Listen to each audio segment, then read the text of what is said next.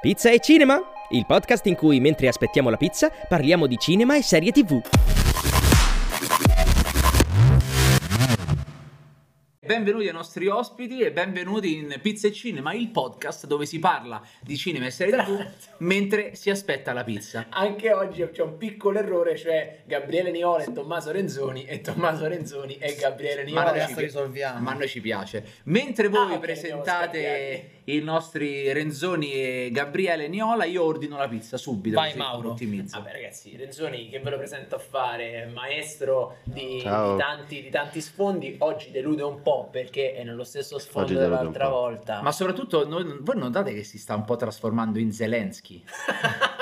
Noto... Eh, me lo dicono tutti, questa- me lo dicono tutti, guarda è un continuo. È vero? La gente per strada mi vede e, e E mi pensa... spara, è un Eh, disastro. adesso. Ci dissociamo totalmente La da questa affermazione. strada. Eh, vabbè, ok, ordino. Putin per Eh, strada. sì, esatto. E invece con noi abbiamo sotto Tommaso c'è eh, Gabriele Niola che è critico eh, che scrive per Bad Taste, per White, anche per una delle mie pubblicazioni preferite, ovvero i 400 calci, insomma, tantissimi tantissimi posti. Benvenuto Gabriele, come stai?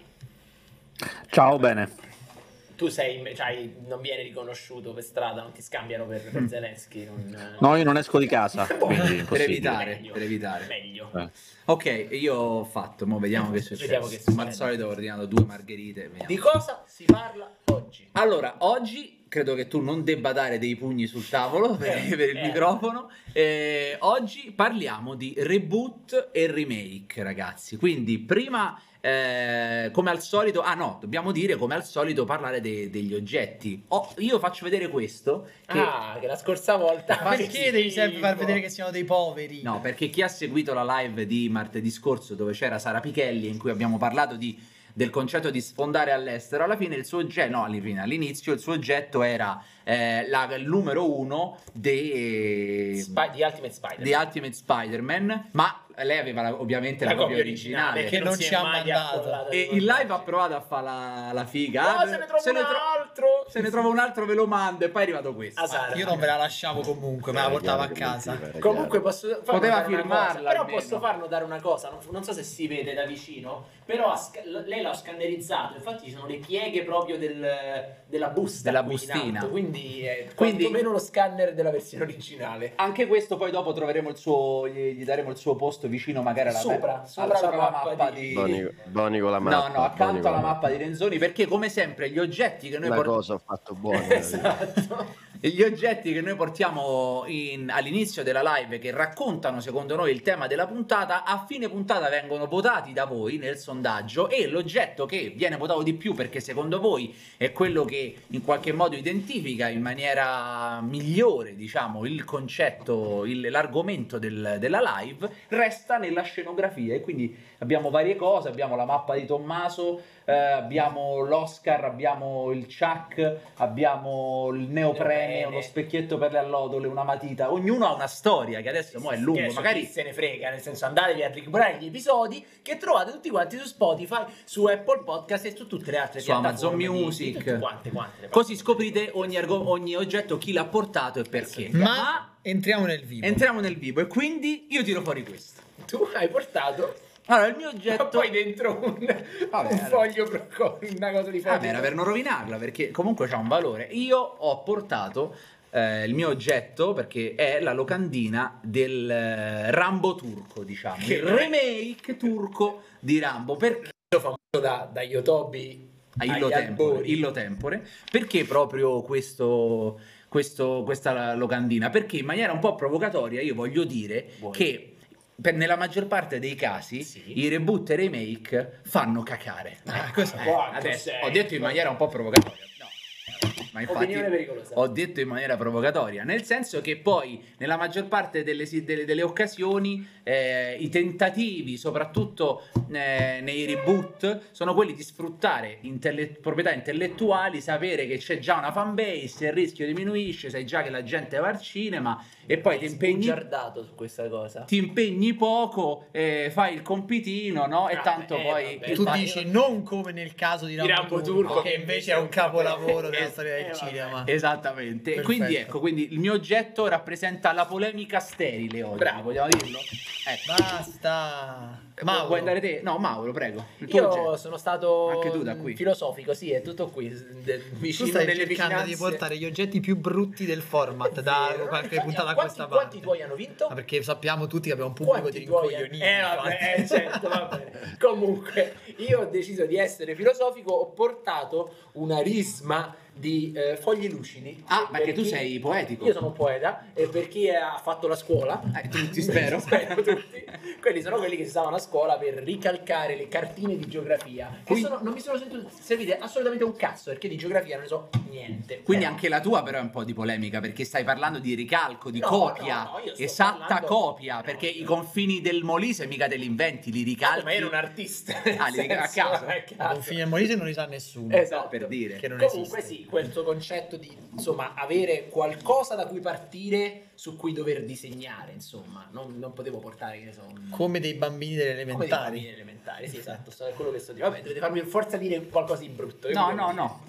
Marco Cioni. Vado io, io vorrei essere l'ultimo. se Ah, ok, allora oggi, sentiamo- Perché ho proprio una roba che sento che poi verrò eliminato dal format dopo può. che la dico. Sentiamo Gabriele allora, Gabriele. Allora, io, eccolo qua, Aspetta, Giorgi Dembro, centro, ok. che sei più esatto. sì, Giorgi Dembro di eh, It. Questo qui è il Funko Pop che hanno tirato fuori quando c'è stato il remake di It. Cioè, il remake, in realtà è il secondo adattamento del romanzo di Stephen King, il primo per il cinema. Eh, che poi questo poi ne parleremo magari un, re- un remake che tecnicamente non è un remake perché è, una- è un adattamento Diverso. alternativo di, una- di un'opera letteraria. Io pre- so. preparando la puntata ho scoperto nuove parole che non conoscevo. oggi- dopo, dopo vediamo, dopo vediamo. Tommaso, Tommaso... Tommaso sei preparatissimo, Allora, io- giusto? Io ho un... No, io non sono mai preparato. Da te che anche su quella storia dei quattro, io ne ho presi tanti, ma hanno anche bocciato. quindi- Eh, Ah, eh, eh, nel mio quindi favore, ricordate cioè, ragazzi, no. se venite bocciati potete comunque diventare degli sceneggiatori. Che No, anzi è più facile. È più facile. E, no, io ho portato, però non ce l'ho qui in questo rifugio, ce l'ho in un altro rifugio, eh, però ve la farò recapitare, un modellino della Puma Dune Buggy, eh, che è la macchina del, eh, resa famosa dal film Altrimenti ci arrabbiamo e per me eh, chiaramente rappresenta un po' il concetto di eh, reboot. Eh beh, eh, o di omaggio perché è stato il mio primo il tuo primo... Forse anche l'ultimo. no, no, beh, no, ma scusa, no. sei stato così bravo No, fino adesso eh, a seguire le indicazioni dei tuoi legali di tutte le live, mo devi No, svaccare ho così. detto, non lo so, vedremo come cosa mi Considera che sono illegali quelli che ti trovano i rifugi, quindi occhio a quello che dici e Esatto. poi scappi Esatto. anche da loro. Adesso faranno irruzione.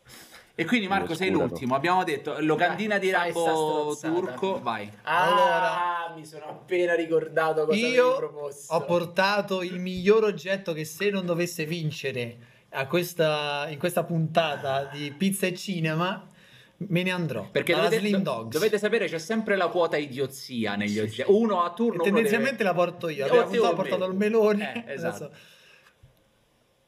Io mi, io mi dissocio. Questo che cos'è? Cos'è? Tommaso Renzoni o. Gabriele Niola, scegliete questo cos'è? Uno? Un in inglese. In eh. inglese è Come un- si dice? Ah, un, boot. Ah, un boot, Io- madonna. E quindi questo è un... Vabbè, Cionni, te ne puoi andare. Madonna, Eh? terribile. È un reboot perché sono Te ne due. puoi andare, per favore, grazie. Marco, in Arrivederci. realtà non era, non era- Marco, alle parole di in realtà non era previsto in questa puntata e quindi stavamo cercando una maniera di fare in modo di eliminarlo. Adesso va a casa. va E, e così ce lo siamo risolto. No, vabbè, quindi niente. Ma quindi non c'è neanche un vero significato Ci, in questo. ma che cazzo? Io ti voglio Ci dire. tengo a dire che sono gli stivali delle Barbie che Margherita ha- Ecco. di cui, da cui Margherita è Figlia stata depredata dal padre. La cosa notte. interessante di que- degli oggetti che in sé non hanno valore è la storia che c'è dietro, Certo. come sempre poi. Certo. Cioè che questi che li ho sottratti di notte mentre dormiva mia figlia. Perché mai gliel'avrei potuti chiedere, perché mai Eh, me certo, l'avrebbe ti avrebbe dati. detto ma per Ah, chi sono? Per sì. Marco Cioni, chi te se incula? Ma non me l'avrebbe dati neanche per sbaglio. Quindi io spero adesso lei oggi non se ne stia accorgendo tra tutti i vestiti Ciao, delle Margherita. Barbie. Ciao Margherita, e stasera glieli rimetto a posto mentre dorme. Torni a casa ti fa, mi mancavano due stivali delle Barbie. Esatto, eh, Eh? E guarda, e guarda, da questo punto di vista è molto Santucci. Di Brava. Allora, entriamo nel vivo. Io vorrei iniziare con una domanda che apparentemente è stupida, però me la sono dom- fatta anch'io mentre preparavamo la. Eh, vai. E non so, io la faccio Guarda, vediamo chi vuole rispondere. reboot non, Non ci mettere le mani avanti. Lo chiediamo a Tommaso. Tommaso, iniziamo da qual è la, la- la differenza tra reboot e remake? Ma abbiamo voci più autorevoli perché Sì, io a cose. Bassi a Gabriele Nicola. Vabbè, ok. Vai, Bassi, Tommaso, vai. Tommaso 4, via Gabriele. vai, vai Gabriele, via, così. Vai, Gabriele. Allora, il remake è un film che rifà un altro film, ovvero prende quella trama, quell'intreccio per sommi capi, non necessariamente... A parte che no, per sommi capi o anche fedelmente scena per scena e lo rifà. Il reboot è un film che prende quell'universo narrativo o anche semplicemente quella storia e la trasforma in un universo narrativo e ricomincia quella storia da capo, ma magari poi va da tutt'altre parti. Semplicemente ricomincia la storia del protagonista. Ok. Che quindi il concetto di reboot sta proprio nel concetto di... cioè, qua- come quando fai il reboot... Mettiamola del co- così, il remake ha il medesimo esito dell'originale, il reboot no, per, non per forza. Ok. E il discorso è come quando fai il reboot del computer, cioè riavvii il computer. È un riavvio, questo, Stai riavviando il franchise, stai Esatto. proprio formattando tutto e ricominciando da capo. E quindi per eh, spiegare meglio e quindi per iniziare ad entrare di più nel vivo, Gabriele, quale, tu ci sono un reboot e un remake a cui sei più mm, eh, rimasto affezionato, che ti sono più piaciuti nel, nel tempo? Allora, eh, un remake, uno dei remake più strani, assurdi e paradossali che ho- mi è capitato di vedere perché non ha niente a che vedere con l'originale, ma è stupendo ed è molto meglio dell'originale, che è eh, Tutti i battiti del mio cuore di Jacques Audiard, che rifà eh, Rapsodia per un killer, che è un titolo terribile italiano, eh, di Tobac, di James Tobac, che era un film con Harvey Keitel, quindi un film francese, Tutti i battiti sul mio cuore, che rifà un film americano degli anni 70 e non solo è completamente diverso il film francese, proprio se solamente vagamente l'idea, ma è bellissimo, è mo- molto più bello di quello degli anni 70. E quindi, mi- tra l'altro, poi è un film che mi piace parecchio. Invece di reboot, eh, bah, i reboot mi vengono in mente quelli più grossi, quelli eh, degli ultimi anni. Uno dei migliori che forse io ho visto è quello di l'ultimo reboot di Spider-Man che addirittura ha, ha più di un reboot, quindi l'ultimo in ordine di tempo è uno dei più belli che ho visto, ma anche l'ultimo di Batman è bellissimo come reboot. Sono molto io, d'accordo. io non so se posso tornare sul concetto terminologia perché Sì. tecnicamente ci sono altre terminologie che a me piacciono, piacciono molto. Perché... Che poi tu me le hai fatte Eh scoprire. sì, sì, perché ultimamente poi, oltre ai reboot e ai remake, sono ehm, usciti fuori anche due termini che a me fanno molto ridere, che sono il requel e il lega sequel, che è una roba che mi fa molto molto ridere, perché comunque stiamo sempre aggirando, ci aggiriamo sempre nel concetto di una scusa per rifare un film che già esisteva. Cioè, Essenzialmente- Rico Allora, ti sarebbe faccio il una reboot domanda. più sequel? Sì. Però che vuol Ok. dire? Cioè, ah, ok, Remake no. sequel, Allora, Ti faccio, degli esempi. Perché li facciamo prima. no, inizia inizia dal Lega Sequel, perché proprio questo Allora, il perché scusa, il sequel- sequel è qualcosa che c'è dopo.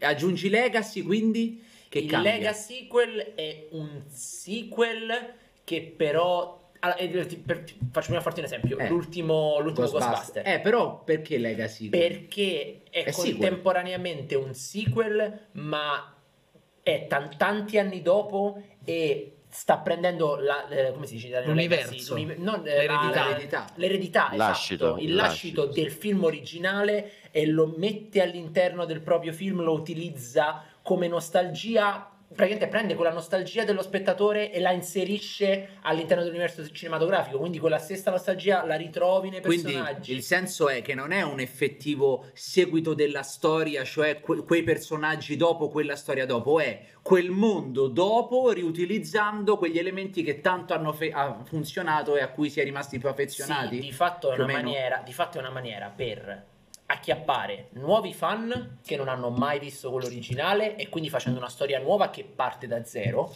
ma comunque fottendo anche i vecchi fan che vogliono vedere le loro cose citate, vogliono vedere le cose che gli piacciono inserite a Blade forza Runner all'interno. 2049? Blade Runner 2049 è proprio un sequel alla fine. Non ho Eh beh, capito no, però allora. allora secondo il tuo concetto è The proprio Born più- Legacy? No, ripeto, sì, è No. proprio negli ultimi anni lo trovi con quei film che eh, non mi viene in mente un altro esempio, però so che ci sono. Scream, l'ultimo Scream. Scream è un Lega sequel. L'ultimo... no, Jigsaw. O Halloween. L'ultimo Halloween. Halloween. Halloween. eh. Che tra l'altro Halloween lì hanno fatto una cosa incredibile. L'ultimo Halloween hanno fatto, vabbè, facciamo che cancelliamo tutti quelli che sono usciti fino adesso e facciamo un sequel che si chiama Halloween senza il 2 ma che di fatto ignora tutto quello che è successo prima. Lì fatto- Però riandiamo con ordine. Ripar- ri- ri- riparli- questa è Legacy. E questa è Legacy. Vabbè, l'altro qual era? Requel. Il- inve- que- quindi Requel è, è molto facile, eh, Cioè, far remake. dare un- un'opinione molto controversa. ehm, Star Wars Episodio 7.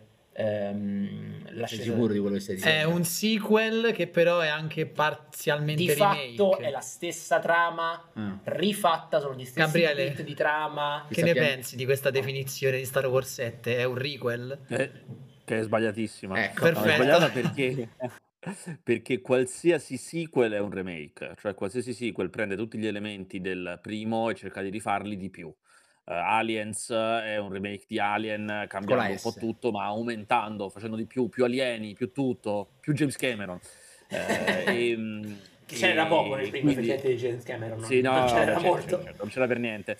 Ehm, però il, requel, secondo me, è un termine che non ha senso di esistere, perché qualsiasi sequel è così, è solo un sequel al cubo, non so come dire. Però ti posso dire che è, come dire, è figlio di questo... Cioè, mentre... Tra l'altro, scusa, ultima cosa, io poi non sono d'accordo che Star Wars Episodio 7 è un remake di eh, Episodio 4. Cioè, è, chiaramente la linea guida è quella, è chiaro, ma come in tutti i sequel, solo che lì è leggermente più evidente, soprattutto ha un sacco di que- roba autonoma che non ha niente a che vedere con il, il 4. Diciamo che io non voglio, ripeto, ma non voglio infilarmi nella mia opinione di Star Wars episodio 7, che oltre- oltretutto non me ne frega assolutamente un cazzo. Però diciamo che la, la Si terminologia... vede, si vede da come lo dici. Esatto. Non me ne frega niente, capito? Non me ne No, fregava no, ma in niente. realtà non sono un, un grande fan di Star Wars, né sono mai stato particolarmente ferito da J.J. Abrams, poverello. Però diciamo che la terminologia secondo me è uscita fuori in questi anni perché mentre normalmente il sequel è, no, è qualcosa che esce subito fuori il film originale, subito dopo il film originale e che magari serve ad acchiappare quel traino del, del- del film precedente, ultimamente si cerca no, nello scatolone delle cose vecchie, no? vai in soffitta dici va bene, senti che cosa c'è rimasto da fare essenzialmente e quindi il termine è uscito fuori perché di fatto sì, come dici tu, è ovvio che poi ogni film ha una propria, una propria, un proprio spirito, però in quel caso ci, ci sente proprio questo, no? questo alito sul collo dei fan che dicono ma lo fai diverso, ma Eh sì, uguale, ma bellissimo, favore, ma uguale." bellissimo, uguale come l'avevo Diverso, visto io quando avevo 10 anni. ma uguale. E tu fai, ma scusami, avevi 10 anni, non ti ricordi neanche com'era. Esatto. Quindi diciamo che a prescindere da poi l'effettiva veridicità, il termine è uscito fuori per, questa, per questo motivo. Ma torniamo Esatto. alla domanda. I- Ma chi- chiamo proprio a Mauro. Quali sono Mauro, quindi qual è quindi il tuo il- c'è un reboot e un remake a cui tu sei pe- affezionato? Sì, non perché avessi visto mh, l'originale, che in realtà non ho mai visto, eh, ammetto la mia ignoranza, però la cosa, perché è uno dei miei film preferiti ed è una cosa È una cosa. assurda, è una cosa. È cosa? assurda che in realtà sia un remake, anche se in questo caso è un remake solo dal punto di vista, come dire, del setup, perché poi il film va... in tutta un'altra direzione. Sì, non completamente in un'altra direzione, però affronta i temi molto molto diversi. E invece il reboot? Mm, effettivamente, sicuramente l'ultimo Batman eh, è, è bellissimo, però fa- torna, torna dopo su di me con questa Torno cosa. dopo, torno dopo. Tommaso, allora sentiamo Tommaso perché con tutto questo è propedeutico poi alla domanda successiva, all'argomento successivo. Ok. secondo me. Tommaso. Allora, io diciamo che eh, c'è un film di cui ho amato il... Tecnicamente poi è stato un reboot, eh, però nasceva come un remake, penso, credo, adesso come, come- come nomenclatura, che è La mummia. Eh, nel senso, a me La mummia con Brendan Fraser, eh, devo Molto dire, bello. sarà anche per una questione di, di età anagrafica, insomma, quindi l'ho visto che ero proprio nel nel pieno in cui poteva investire un film del genere, però mi ha risvegliato. Io vedevo anche, vi ricordate, c'era la maratona d'Halloween su stream, No. di- su, su, su, Dio, come si chiamava quel canale? Vabbè, insomma, di tutti i film ehm, bianco e nero, Dracula, la mummia eh, e lo, lo- Lupo Mannaro. E da lì devo dire, già io ero molto appassionato del genere, però quando poi ho visto la mummia proprio non ci ho più capito niente, tanto che mi piacciono cioè sono legato, come dire, a tutti, a, tut- a tutti i film della mummia, anche a quelli, come dire, più discutibili. Per un attimo Eh, ho avuto paura che tu parlassi di quello di Tom Cruise. No, no, no, Ah, ti prego. proprio, ah, proprio quello, proprio Quello come, come me- la peste, no, quello non esiste. Allora, o meglio, se tu mi metti comunque tutto ciò che è eh, iconografia egizia, eh, comunque me lo vedo. Non Ah, è ok. che Stargate. Stargate, eh, Una notte c'è al museo. No, fuori. credemi, un sarcofago e si apre, esce una mummia, io sono... eh, mi, mi Porta a porta. Ah, bello questo, bello. Però bella, bella battuta. Però, però devo dire che da- da- la, la prima mummia con Brendan Fraser è un Sì, sì. Pazzesco. Sono d'accordo. Pazzesco. E remake ce l'hai? Se no andiamo E il remake io per questo avevo, avevo- li avevo assimilati. Li ha uniti, ah. Io ho trovato il mio reboot preferito, Eh. è Kong School Island. Mi è piaciuto Mm. davvero tanto, nel senso, l'ho è un- è- di fatto è la- hanno fatto la scimmia più grande, essenzialmente. Perché potevano. Sempre più grande, perché non sapevano più dove metterla, però l'ho trovato molto molto molto molto figo. Marco Cioni? Allora, eh, reboot secondo me è... Oddio, mi viene in mente sì, l'ultimo Batman perché è l'ultima cosa che ho visto, fica, ci devo pensare meglio. Io. Però No, remake- il, il- il- il mondo dei, dei supereroi È un- facile, è si un po' presta. sì, è ogni tre anni semplicemente Remake, tutti quei remake che non sapevo essere remake quando l'ho visti, quindi tipo Ocean's, eh, Ocean's Eleven. Eleven, Eh, eh, giusto. poi ad esempio The Departed, eh, quelli sono dei film della Madonna di base secondo me, poi che siano remake è solo, ok sono dei remake, però nel senso puoi anche non saperlo e non ti cambia la vita, quindi secondo me quelli sono pazzeschi. No, reboot sai cosa? È l'alba del pianeta, cioè il Eh, nuovo pianeta delle scimmie. No, Ah, eh, ah, scusami, gli hai fregato il pianeta. L'avrei detto anch'io, sì, è una trilogia. Quello aspetta perché se parliamo non di Tim Burton. esatto, perché No, no, no, anche quello nuovo. Burton Allora, io, ma, Sta lan- pronto, eh? io Sta lancio, pronto. c'ho sempre il mio lodo Tim Burton, su, nel senso, su quel film, perché secondo me quel film non è così pessimo come tu, come tutti voi. Non so, poi sono curioso di sentire pure cosa ne pensano Tommaso e Gabriele, perché secondo me Il pianeta delle scimmie di Tim Burton non è un pessimo film. Fatto sta che comunque la trilogia recente, non mi ricordo chi è il primo regista, ma gli altri due, Matt Reeves, peraltro, Peraltro. eh, peraltro, sono proprio, è proprio una bella trilogia, è proprio un, un bel reboot. un bel trilogia. Un bel trilogia. E quindi, vabbè, abbiamo detto cosa ci è piaciuto. Tu- ognuno di noi ha in mente più o meno anche quale poi non gli è piaciuto, no? Di reboot o remake. E quindi chiedo, iniziamo da Gabriele, voglio, volevo chiedere, secondo te, so che è un po' una domanda difficile, però proviamo ad analizzare cosa fa funzionare un reboot o un remake, quali sono quegli ingredienti che devono esserci per, per farlo funzionare? Ma sono un po' quelli, ehm, che poi fanno funzionare anche un sequel, cioè la forte indipendenza dal dall'originale, cioè la capacità di, ehm, tenerti vicino ma tenerti indipendente. Se tu pensi a il Il Padrino parte seconda, ehm, o se pensi a Terminator 2, ovviamente i personaggi sono quelli, il mondo narrativo è quello, ehm, ma se lo vai a analizzare la struttura è completamente diversa. È proprio un'altra cosa, altri temi in ballo, altre questioni. Alle volte può essere anche fatto con banalità, cioè in Terminator 2 è fatta con molta banalità. Quello che era il cattivo diventa il buono e abbiamo un nuovo cattivo. Quindi è molto semplice come cosa, però riesce a muoverlo e di fatto fa un film completamente diverso, anche complice il fatto che c'è tutto un altro budget, tutta un'altra questione, proprio diventa un'altra un'altra cosa. CGI. Anche. No, ma che se non avesse, se non avesse quei personaggi, tu vedendolo diresti: Ma stiamo parlando di un altro film, c'è un altro regista, un'altra cosa, c'è proprio un altro mondo. Eh, il, il Padrino invece è molto più coerente come universo narrativo, è, lo- è la stessa roba, eh, lo, lo riconosci che è la stessa cosa, però esplora talmente di più, va talmente oltre quelli che erano i temi originali, che quei temi sono morti, quei temi erano la famiglia, la famiglia, il, il patriarca, il figlio, mentre invece qua eh, non c'è più il patriarca, si va nel passato, cioè è completamente diverso. Eh, questo gli dà un senso, ma come del resto dà un senso anche a un reboot. Pensate, in questi anni, no, lo sappiamo, ci sono un sacco di remake e di reboot, ma in realtà moltissimi di questi eh, sono film totalmente originali al 100% che per essere prodotti hanno bisogno di avere quel brand. Ma di fatto sono film originali. Pensate a 21 Jump Street di Lord Miller. Eh, non ha niente a che vedere con la serie originale se non un, va- un vago spunto, è una Johnny satira. C'è Johnny Depp infilato a un certo Ah, vero, punto col, Johnny Depp, col make-up eh, terribile. È una satira di Hollywood, semplicemente, che però è mascherata da reboot e remake. E così ce ne sono veramente tanti. Ce ne sono tanti reboot e remake.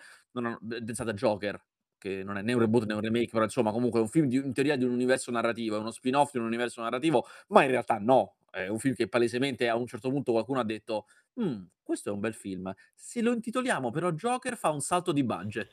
perché Io palesemente non aveva niente a che vedere.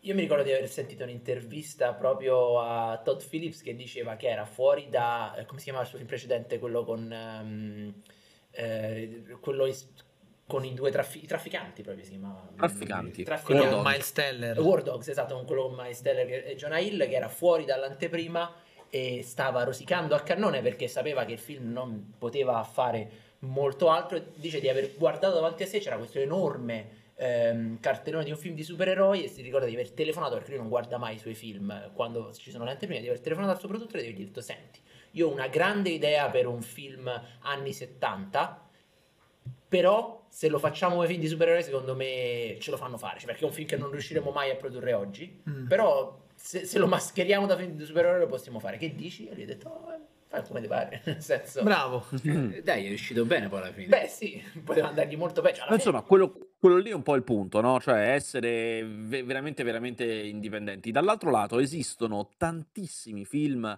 originali, originali, cioè che non hanno a che vedere con reboot, remake e cose, che non sono originali. Cioè, eh, sulla carta lo sono perché i personaggi sono inventati da zero, perché la storia è inventata da zero, ma di fatto sono il riciclo talmente sputtanato di strutture, eh, luoghi comuni e banalità già viste del proprio genere di riferimento, che di fatto sono molto meno originali di Joker o di 21 Jump Street, ma molto meno.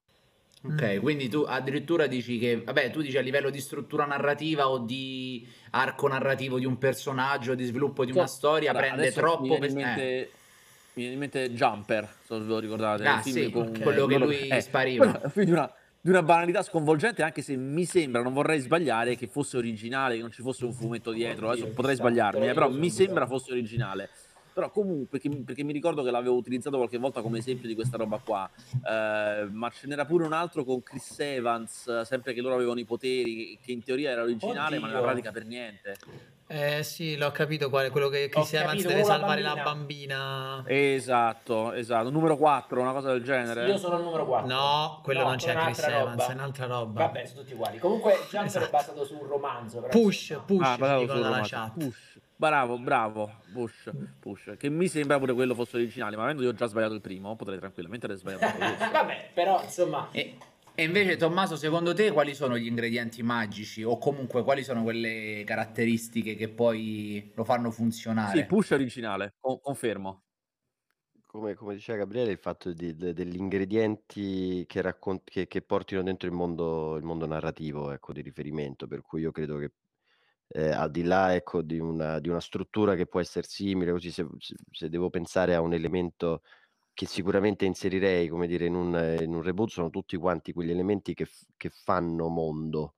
Cioè, quindi, come dire, ci sono una serie di, dal- dagli oggetti magici a una serie di, eh, a uno stile che è quello che è lo stile di quel mondo, a uno stile narrativo che appartiene a quel mondo e eh, ultimamente va anche mh, l'idea di, di rapportarsi a questo, a questo universo in una maniera che può essere anche un po', un po' comica, per cui magari ti prendi in giro sapendo che sei all'interno proprio di quel, di quel canone, oppure ti prendi sul serio, oppure innovi un elemento ma tieni gli altri, quindi come dire, quell'aspetto che ti fa riconoscere, eh, prima pensavo ascoltandovi, adesso dico una cosa che sicuramente è impropria, però per esempio molti, molti 007 da un certo punto di vista si assomigliano nel senso che non sono remake ovviamente perché sono storie originali tra l'altro tratte da, da libri però devono avere una serie di ingredienti talmente forti e talmente verticali diciamo in qualche modo che, fatto, che diano quell'effetto di riconoscibilità per cui paradossalmente anche se James Bond cambia eh, come dire cambia attore cambia viso però ci sono una serie di elementi che da quel film ti aspetti diciamo. Quindi questa riconoscibilità del mondo credo sia un ingrediente molto molto importante. E poi appunto eh, sempre prendendo in prestito le parole di Gabriele, il fatto di lavorare anche sulla- sul fatto che stai facendo un film autonomo, questo molto spesso è una, mh, è una miopia che c'è rispetto a- ad alcuni, cioè all'approccio mh, ad alcuni eh, remake e reboot ed effettivamente è quello che poi li fa essere talmente figli o legati, come dire, al film originale che dovresti, dovresti vederlo solo in, quanto hai visto il film originale, cioè non c'ha più un senso di, di, di C'è film. Shaker Island che chiede se gli spieghiamo cos'è il retcon, lo faccio Non lo so, credo sia un, un- un esame. No. Sia Retcon, Esatto, io ho fatto, ho fatto Esatto, il vaccino io. al retcon, Eh. no, è quando il retcon è quando praticamente passando da, dal- da un film al sequel decidi di Ok. aggiustare tutta una serie di cose che non ti tornavano della saga del film precedente. Quindi, che ne so, muore quel personaggio, ti rendi conto che ti sei, che ti sei dato la zappa sui piedi, facciamo che quel personaggio non è morto, ma è vivo perché? E quello si chiama Ma retcon. posso dire che è un termine Sì, che oh. se- mi sembra sia stato coniato per due cose. No, no, Scusa, ma- è vero, un sacco di roba la fanno nei videogiochi soprattutto, Ah, ok, succede spessissimo, però- ma anche nelle saghe cinematografiche. Posso- Le nei- parole quali sono? Retcon? Retro, re- retro, Retro- aspetta, visto, retroactive, re- re- Retroactive con- Continuity. Sì. Continuity. Vabbè. Avevo appena visto. No, io ehm, a- a- volevo aggiungere a quello che dicevate voi, perché ehm, cioè, esistono secondo me dive- diversi motivi per cui fare un remake e per cui un remake può funzionare. Nel senso, quello più banale è ovviamente se pensiamo a film stranieri, come dicevi tu, The Departed è un film cinese portato in, eh, in America, America. da Scorsese, ma anche The Ring, che è quel periodo in cui gli horror giapponesi erano la cosa più figa del mondo, è solo che gli americani hanno questa malattia che non riescono a leggere i sottotitoli, quindi sarebbero impazziti e quindi hanno- l'hanno rifatto. E allora in quel caso, vabbè, è molto facile. Ci sono altri casi ehm, in cui il punto è aggiornare il film a tematiche moderne. E quindi mi viene in mente, per esempio, ehm, oddio, vuoto mentale, Al Pacino. Scarface. Scarface, esatto. Mi viene in mente Scarface, che è un film che viene aggiornato con le tematiche dell'epoca in cui viene fatto, eccetera, eccetera, eccetera. La domanda che mi viene da fare però riguardo a questa cosa è, a voi vengono in mente film che sono riusciti a farlo recentemente? Perché a me di queste cose vengono in mente La Cosa, viene in mente, scusami, viene in mente La Cosa, viene in mente Scarface, vengono in mente tutti i film che venivano fatti in un'epoca in cui il punto era andiamo a cercare storie interessanti da aggiornare ad oggi.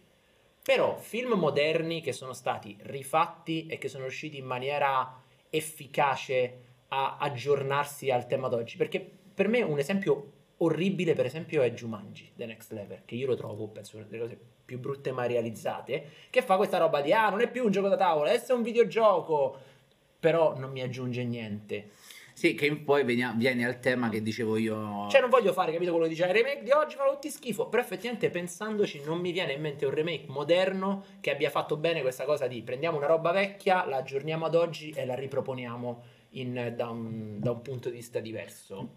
Beh, io questo però secondo me dobbiamo metterci un filtro che è il fatto che quando noi vediamo, cioè tu hai parlato di Jumanji, no? Sì, Quello che rappresenta Jumanji nella memoria e, e- e- e- le persone che eravamo in quel momento non è detto che sia per noi quel... No, quel ma film. guarda, io ti dico che Jumanji cioè, l'ho riguardato con gli occhi adulti ed effettivamente è un film mediocre, tra Jumanji dell'epoca. Jumanji dell'epoca è un film giusto, Mediocre. nel senso, nel senso, è un film che quando è uscito era un, un bel film per ragazzi, ha fatto il suo, il suo, però insomma oggettivamente si porta dietro tutta quella roba della nostalgia. Però io dico, trovo proprio che l'aggiornamento fatto dal, dal, dal sequel, remake, reboot, come cazzo lo vogliamo chiamare, sia un aggiornamento di patina, cioè adesso è semplicemente un videogioco invece di essere un, eh, un gioco da tavolo, però poi di fatto Il problema è che c'è The Rock. sì, e quindi qualunque film di The Rock deve essere The Rock nella giungla. Quindi forse perché eh, tante volte spesso il, il principio che muove è quello del, tra virgolette, dello sfru- Non lo so, sfruttare. ma, ripeto, non voglio essere un così cinico, però proprio non mi viene in mente un film, un remake moderno che abbia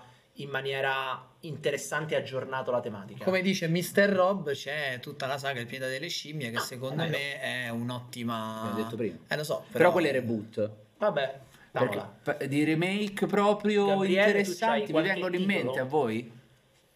Allora, mi viene in mente il remake che ha fatto Sofia Coppola del La notte brava del soldato Jonathan, che, che si chiamava quello di, di Sofia. Coppola, The Beguiled in originale, ma non mi ricordo come era in italiano. Insomma, quello con Nicole Kidman, eh, che prendeva la storia del film di Don Siegel, che era una storia molto maschile, con Clint Eastwood, un soldato infortunato, la guerra di secessione mi sembra, Ah, soldato infortunato che finisce in una casa con sole donne e questa presenza di un uomo in una casa di sole donne che non vedono un uomo da tanto tempo comincia a creare uno scompiglio pazzesco, mettendo a rischio della vita tutti quanti e la ribalta, cioè la storia è la stessa, soltanto che adesso però, essendo Sofia Coppola, guarda eh, a cosa accade alle donne da un altro punto di vista e questo era molto interessante, era una cosa che mi, mi, mi è L'inganno parecchio. si chiama in italiano. Suspiria in chat Linga. dicono Savigno Ah, sì. 97 Suspiria. Suspira di Guadagnino, io non l'ho visto, non ho visto né il primo né il secondo. L'apice l'abbiamo raggiunto quest'anno, ragazzi, perché un remake ha vinto il miglior film, l'Oscar al miglior film, perché però Coda lì in quel è un remake. però è un remake di un film francese quindi in quel caso Ah, è una beh. questione di ok prendiamo una roba che noi non siamo in grado di capire perché non sappiamo leggere i sottotitoli la traduciamo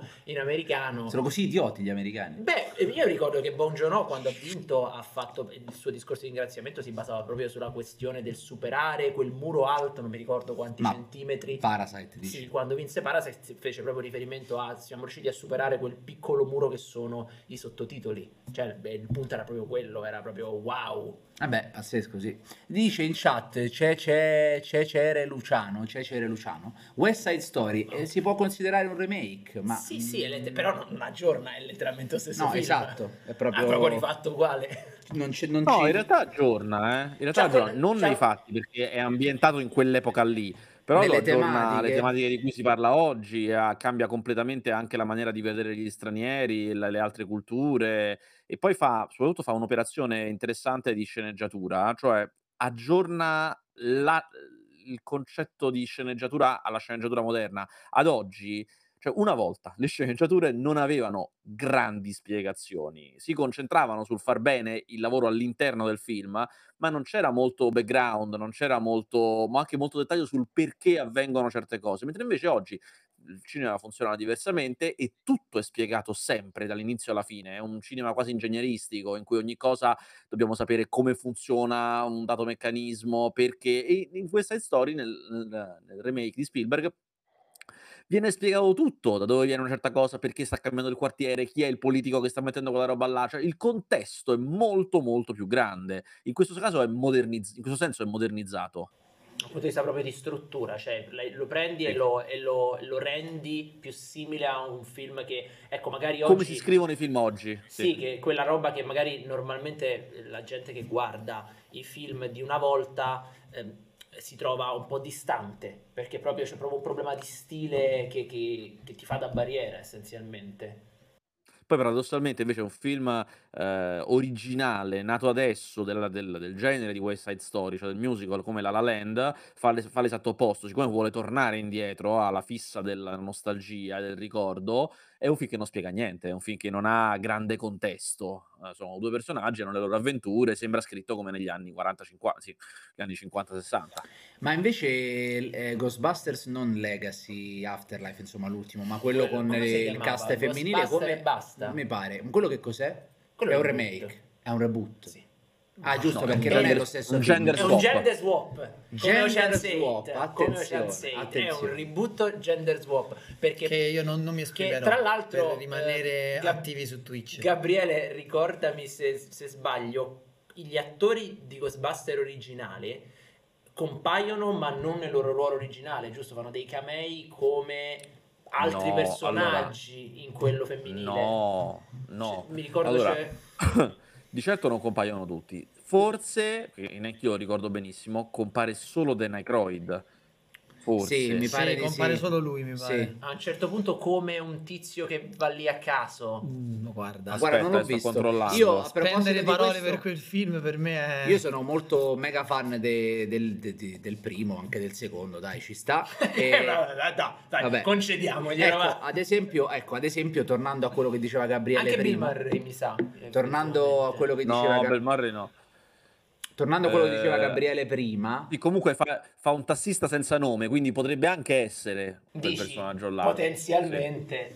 volevo dire che appunto il Ghostbusters 2 è un esempio di se quello è un sequel vero, di un sequel mal riuscito perché non riesce a staccarsi completamente dal primo, non riesce ad essere a rendersi indipendente. Beh, dai, nei fatti non, ha, non, non penso che nessuno lo No, consideri no. un capolavoro No. Ghostbusters 2, no? Non quanto, tanto quanto il primo. Beh, non no. riesce a rendersi indipendente rispetto al primo, sembra un po' una, una copia sbiadita perché ri- cerca di rimettere in piedi tutti quei meccanismi che hanno funzionato nel primo con una trama un po' più... mm, È lì lì dal film in cassetta. eh, esatto, Lì, sei lì, d'accordo? da Re Leone questo? 2. Sei Sì, d'accordo? Tommaso? Comunque avete ragione, Eh. c'è Bill Murray, io non me lo ricordavo. Io mi ricordavo che moriva, muore in una, roba, in una maniera atroce. Vabbè, ragazzi, superiamo questa cosa di Bill Murray. Mauro, una roba non ce ne frega un cazzo, No, andiamo però- avanti. Eh. Quindi ecco, ad esempio Ghostbusters 2 è un esempio di sequel non molto riuscito e, e forse, eh, vedi, conferma quello che dicevamo prima, che non si riesce a staccare completamente, eh, prova a riproporre senza troppo eh, quid eh, una- un- gli stessi meccanismi e non ce la fa. E quindi no, volevo dire che io poi quello con il, rebu- lo- il gender swap lo volevo andare a vedere, essendo appunto fan, ma poi ho iniziato a sentire eh, sia la critica che il pubblico che ne parlava non bene e poi non l'ho più visto. Lo devo vedere? No, Ok. Cecere Luciano dice una cosa molto giusta che io mi ero dimenticato. Secondo me, è quello che diceva prima Mauro, un remake che ultimamente riesce a riaggiornarsi in maniera figa è eh, Nightmare Alley di Del Toro, che era candidato all'Oscar, Perché? che è un Ah, remake giusto. di un film degli anni 40. Anche Però- lì è un rem- lì è proprio un remake o è un No, no. adattamento diverso dello stesso No, credo sia un libro? remake. Credo No, no, addirittura- remake, remake proprio, è- è quasi uguale. Ma credo che siano- ci fossero anche addirittura due film prima sulla stessa storia. Può essere di una cavolata, Gabriele? Credo... No, a me mi, sem- mi sembra che sia uno solo che si chiama Nightmare Alley, Ok. uguale. E la fiera dell'illusione in italiano è un remake qua- è quasi uguale nel senso che diciamo il- il- l'abstract è lo stesso poi all'interno dell'abstract chiaramente ci sono mille variazioni però eh, inizio, centro e fine sono gli stessi Prima leggevo in chat, non so se si possono considerare remake i live action Disney. Beh, sì. Sì, purtroppo sì. Sono Beh, remake sono Dipende. Quindi- No, no, quindi dipende, vedete- esempio, ma, ma Maleficent non è un remake No, no, no. No, però i live action intendo proprio La Bella e la Bestia eh, co- con gli Sì, uomini. sì, ok, ok. Beh, bestia con gli uomini. Margherita, allora, Quella, quella è su YouPorn, è un'altra roba. Vi racconto questo, aneddoto velocissimo, Margherita, mia figlia, per identificare, siccome lei guarda un po' tutto, ci sono quelli con le persone come noi e quelli invece cartone. Quindi Ok. per lei il film è quello con le persone Quindi tu hai fatto a vedere a Margherita i live action Disney. Ha visto La Bella e la Bestia e gli è- non gli è dispiaciuto, però l'ha vista una volta, cioè figurati. Eh, quando- da Frozen a quanto Ah, state? no, Fro- ormai Frozen Incanto e Red, quello che è appena uscito. Bello, Red, Red, molto stiamo bello. raggiungendo livelli Molto mai bello, raggiunti. Tra l'altro, lei adesso chissà quando arriva la parte del ciclo. Eh, adesso ci dieci vuole anni tempo ci mancano, dieci otto. anni, però vediamo quante volte lo Poi, vede. esatto. Invece per cambiare argomento, qual era il film a proposito di remake eh, non ufficiali però eh, di, mh, di Kurosawa che fu, che fu Io Jimbo Eh, per un pugno di dollari.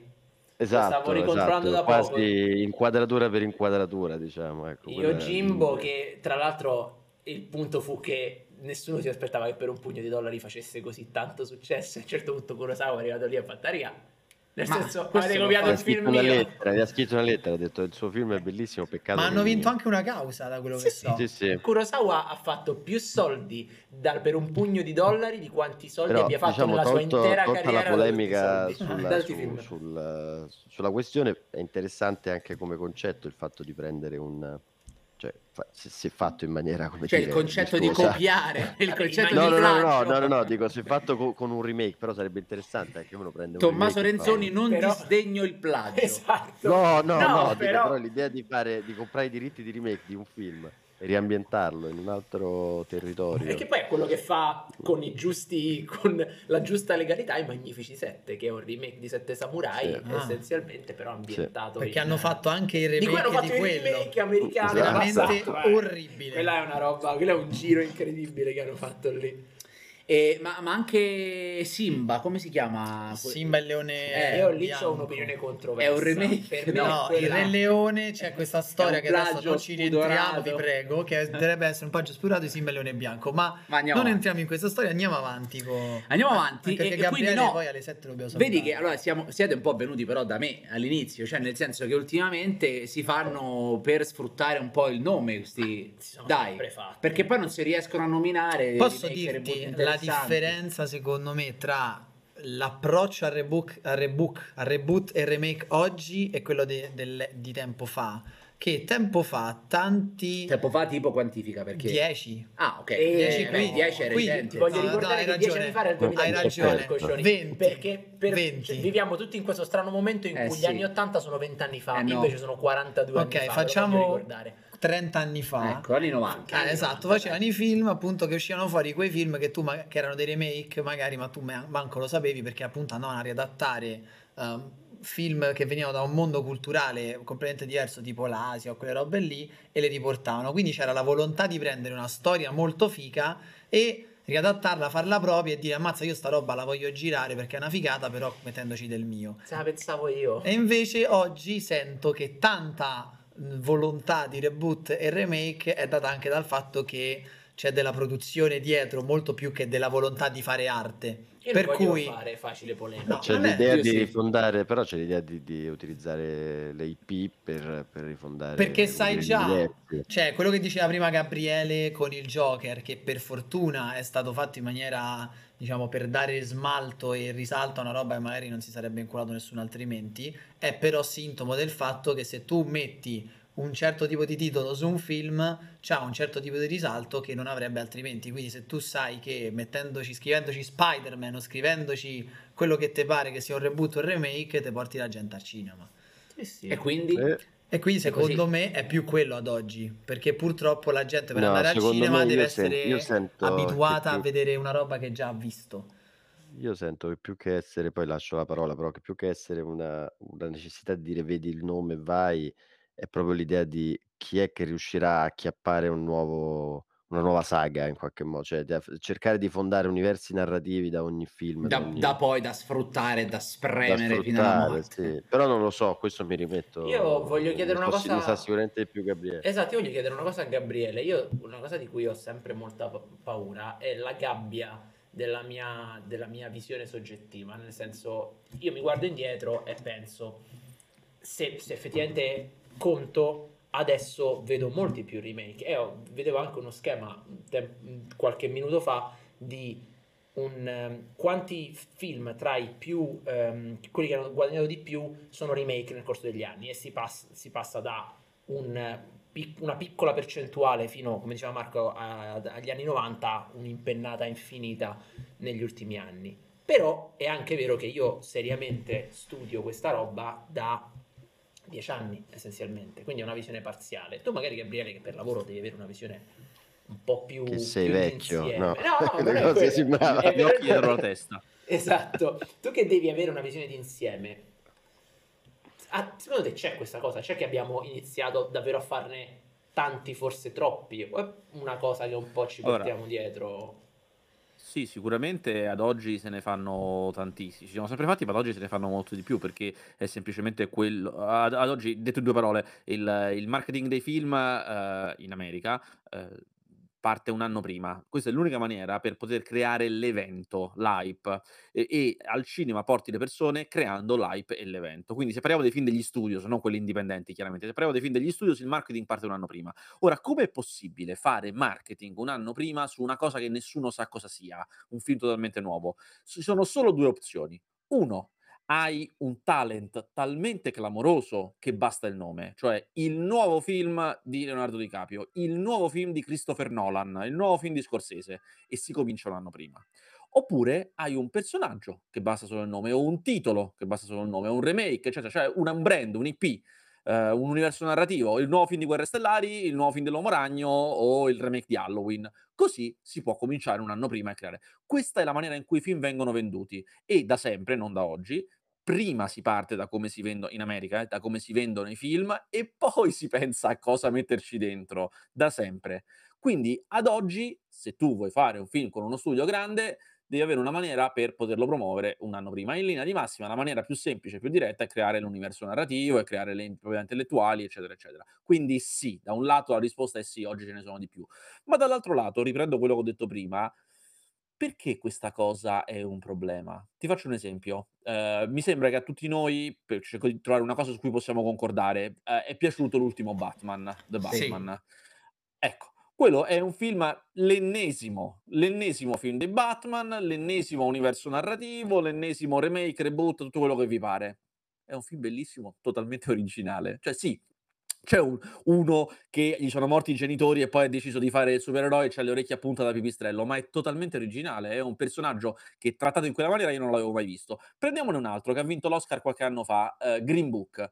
È un film originale, eh, tratto da una storia vera, vabbè, però insomma, è un film originale con due personaggi totalmente stereotipati, visti un milione di volte. Cioè, potevano tranquillamente essere personaggi già esistenti, ma un altro film che il Poro del Toro ne ha fatti tanti belli, ma non La forma dell'acqua, è un film totalmente eh, riciclato su modelli e strutture del passato.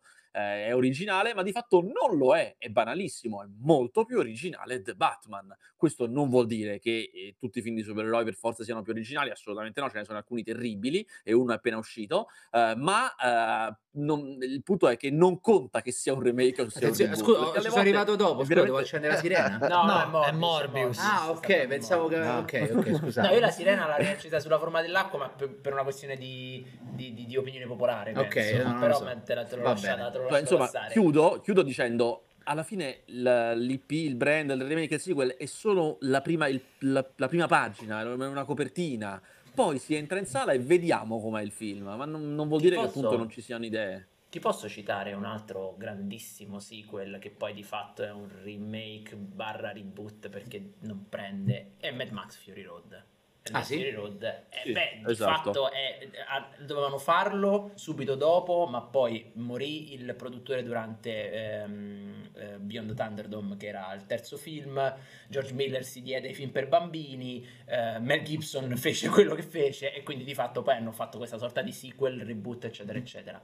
Però non hai l'impressione, in quel caso, nel caso di The Batman, si ha sempre l'impressione che queste, queste belle opere nascano sempre nel momento in cui gli studios tendono a distrarsi. Nel senso che No, non è vero, non è vero. non e è io vero. ho sempre questa impressione perché anche in questo caso di The Batman abbiamo una situazione nella quale Pure qua stavano in Nuova Zelanda. e No, però c'era una grande situazione di confusione dovuta al Come? problema del, del- di Zack Snyder che aveva creato questa roba che improvvisamente era fuori moda, eh, mentre la faceva era diventata fuori moda. Di che E- stai parlando? Sto parlando dell'universo Di di, Justice Zack- League. di Ok. Justice League. Ehm, ben Affleck prima dice lo faccio, poi dice non lo faccio, Poi lo, lo beve. interpreto solo, poi beve, poi dice forse non lo faccio, chiamano Matt Reeves e ti fanno senti.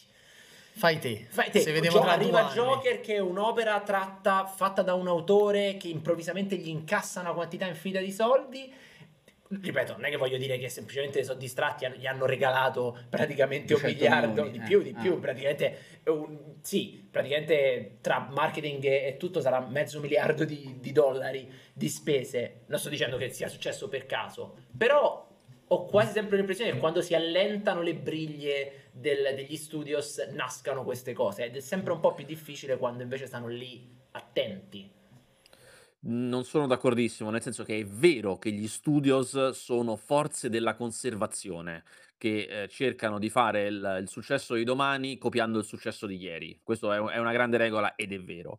Ma davvero dipende molto da studio a studio, da persona a persona. De- dentro ci sono persone completamente diverse. In linea di massima, dentro uno studio americano, il 90% delle persone sono persone che fanno marketing. Cioè non c'è, non c'è gente di cinema, non c'è persone che hanno visto film, non, è persone che fanno marketing e lo fanno benissimo, tra l'altro, perché noi poi ce ne andiamo a vedere questi film. Eh, e questo fa sì che molto spesso agiscano, come dici tu, agiscano di conservazione, che non vogliano il nuovo, che abbiano delle idee allucinanti, che vengono sul set, ti impongono cose terribili, eccetera, eccetera.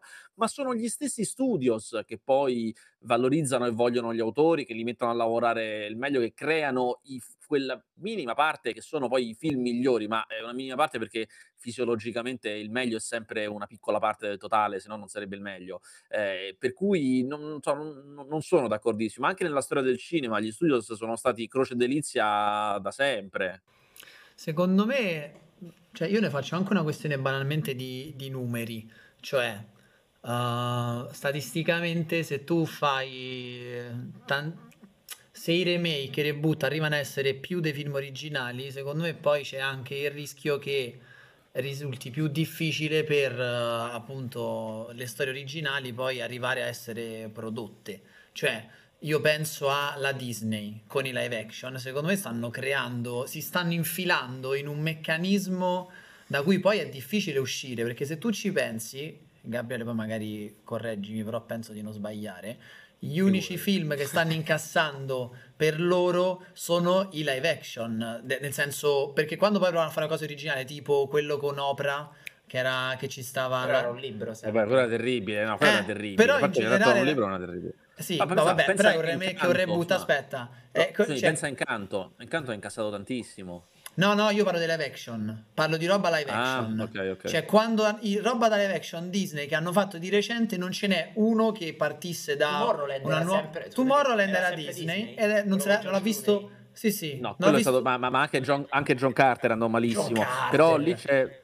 Cioè, capito? Tutti i, film che la gente vede della Disney live action sono tutti quanti remake di roba già Allora- esistente o personaggi di universi che già Allora, conosciamo. lì Beh, però i- un'altra cosa. La Disney sta anche lanciando una, una sua piattaforma, sta facendo, come dire, eh, catalogo si direbbe, o comunque tirando persone, ri- ri- mm, svecchiando la propria Eh, però mi sembra che non siano più capaci a fare lo so, Gabriele, storie live action interessanti. allora lì c'è, c'è una questione diversa, cioè c'è una questione diversa, cioè sembra che loro facciano quello che fanno gli altri, in realtà loro hanno un altro problema che nessun altro ha, la Disney proprio.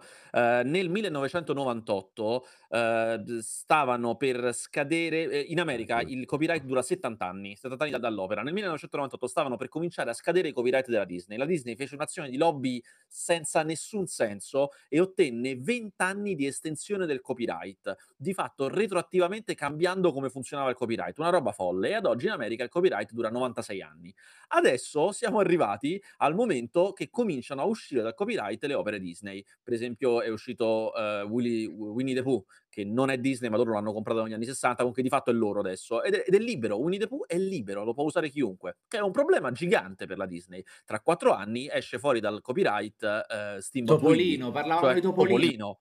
Però Oh. attenzione, attenzione, esce fuori Steamboat Willie, cioè quel topolino lì, Beh, disegnato in esatto. quella maniera lì. Quello che no? E dicevamo Però, proprio questo in una live che si inventeranno un 15 metodo.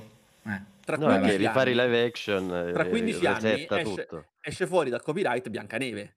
Allora serve un altro Biancaneve da cominciare a spingere, fare il merchandising solo su quel nuovo Biancaneve e dimenticare il vecchio perché non sarà più una macchina da soldi. Eh, Ora, figurati, non però è vieni che a me. sta riuscendo tantissimo questa cosa, però è quello che stanno tentando di Beh, fare. se, no, però, non altro legalmente hanno esteso il copyright. Però io così hai creato action, diciamo. hai creato un meccanismo per cui noi ci siamo presi delle robe Disney che per quanto fossero adattamenti di storie già esistenti, figuratevi, però erano robe originali di alto livello tan- spesso. Oggi i ragazzini di oggi purtroppo se beccano la minestra riscaldata per l'ennesima volta della stessa cosa e quando provano a fare una roba originale 9 su 10 o non la vede nessuno o è proprio brutto. Però ti dico che Ma, ad ma esempio non l'avresti saputo da, da ragazzino te se Sì, era una cosa esatto. originale Sai che quanta, sai quanta roba schifosa comunque usciva quando eravamo ragazzini noi? Sì, Cioè, eh, però perché non secondo me è Però nel- nel di caso Disney, ragazzi, del secondo me è oggettivo, il famoso cioè. le cose erano meglio prima Sì, ma infatti è quello che a me Però nel caso. Disney, Tommaso, io se guardo un film adesso- Io a questo non ci credo perché c'è troppa sovrapposizione di, di, di, di, di- di quella che è stata la propria infanzia. Cioè, se domani facessero, prima ho detto la mummia, ci andrei con una postura. Ma l'hanno fatta la mummia, hanno- zio, e faceva cagare. Perché Sì, si no, chiama se Mission facessero- Impossible la mummia. Però è quello, è quello eh, però ragazzi, il ragionamento però in cui se fanno i facessero remake è quello. mummia no se facessero la mummia con diciamo con quello spirito con eh, un Brendan Fraser d'oggi sì ma io comunque arri- so già per certo mi forzerei a non farlo ma arriverei eh, lì con un piglio di un certo tipo. È come se qualcuno mi dicesse vieni domenica a pranzo che ti faccio la lasagna e ti faceva tua nonna con la stessa ricetta e tu dici arrivo convinto che mangerò una cosa Quindi, secondo te, i remake, cioè io perché penso che poi ci sia sì, ok, la soggettività, ma anche un minimo di oggettività legata a questo tipo di operazioni. secondo me non tutte le nonne cucinavano bene No, figurati. Però non credo neanche che i remake Disney live action di oggi possano essere paragonati a livello artistico con i film che erano d'animazione. Però io ti dico che prendo il Posso mio caso. cosa, il libro della giungla di oggi è meglio del libro della giungla di ieri. Figurati, però hai preso l'unico caso in cui ce l'hanno fatta. Sì, però Basta. almeno. Vabbè, ok, così. No, io voglio dire, Pure. chiudendo la questione dei copyright, eh, se eh, la famiglia di Arthur Conan Doyle è riuscita a convincere ehm, Netflix a dargli i soldi per Enola Holmes, io voglio vedere questi poverelli che cercano di fare Biancaneve e cercano di convincere gli avvocati con, questa schiera di avvocati della Disney che non ha niente a che fare col remake moderno che invece non ha il copyright che scade adesso ma il copyright che scade da 96 anni che sono due cose diverse Beh, hanno fatto Biancaneve e il cacciator. sì ma quella è un'altra Perché roba c'era Thor, perché capito? era proprio una roba completamente diversa era proprio quello il discorso cioè se vuoi rifare la stessa storia io ti voglio vedere davanti a questa schiera di avvocati della Disney che dici no no ma io ho rifatto la storia originale non il film che voi avete rifatto uguale identico dieci anni fa comunque Chuckles in danger. Comunque, la questione è che io effettivamente voglio spezzare una lancia a favore di Marco e dire: ho l'impressione che a prescindere da- dalla nostalgia, però, come diceva Gabriele, una cosa nella quale siamo come società migliorati incredibilmente negli ultimi anni è il marketing. Ci siamo diventati bravissimi con i- gli algoritmi predittivi e tutta una serie di cose che hanno, secondo me, contribuito a creare una gabbia sempre più stretta. Cioè, se fino a vent'anni fa sicuramente le produzioni, le giga mega produzioni hanno sempre, come diceva Gabriele, hanno sempre detto si fa come vogliamo noi perché noi sappiamo come si fanno i soldi, dovete fare le cose, cioè i filoni sono sempre esistiti, non è che ci sono iniziati Certo. l'altro ieri. Però ho l'impressione che negli ultimi 10-20 anni stiamo sempre stringendo di più, cioè con gli algoritmi di alcune piattaforme di streaming che, che addirittura ti dicono eh, è giusto che tagli dopo tot secondi, è giusto usare lenti non più grandangolari di così e non più strette di colì, è giusto fare le scenografie di questo colore perché aiutano di più. Cioè, Mr. Robot, seguendo questa roba, sarebbe Ma morto non- domani. No, perché però di base Sì, cioè, però per il tuo ragionamento eh, dire che non ci sono più idee fresche e nuove è, è esattamente quello che No, dice no, Mauro. Poi alla fine le idee- l'ingerenza così pesante delle piattaforme eh, o dell'algoritmo, diciamo per dirla in un, in un altro modo, alla fine fa sì che quello che vedi comunque non è del tutto originale. Però le idee ci Secondo sono, questo- secondo a me, che poi scegli di non produrle. meno, sì. Scegli di non produrle perché dici No. banalmente, eh, però io penso che l'andamento. Io non credo davvero, ci siano te- tutti te- questi ti sembra copioni, non eh. originale Spider-Man 2, quello con Jake Gyllenhaal eh, che fa Re Mysterio. Cioè, quello è un film originalissimo. addirittura... Rey Mysterio No, è vero, non fa bellissimo. Re, fa Mysterio. Ma. Rey Mysterio- Perché ha appena visto. WrestleMania, Eh. che era WrestleMania l'altro ieri. Quella è una roba totalmente originale in cui addirittura il villain mette in scena la maniera in cui si fanno gli effetti speciali, fa il motion capture all'interno del film. Cioè, è roba mai vista quella. E quello non sarebbe originale solo perché c'è l'uomo ragno. È originalissimo. Sì.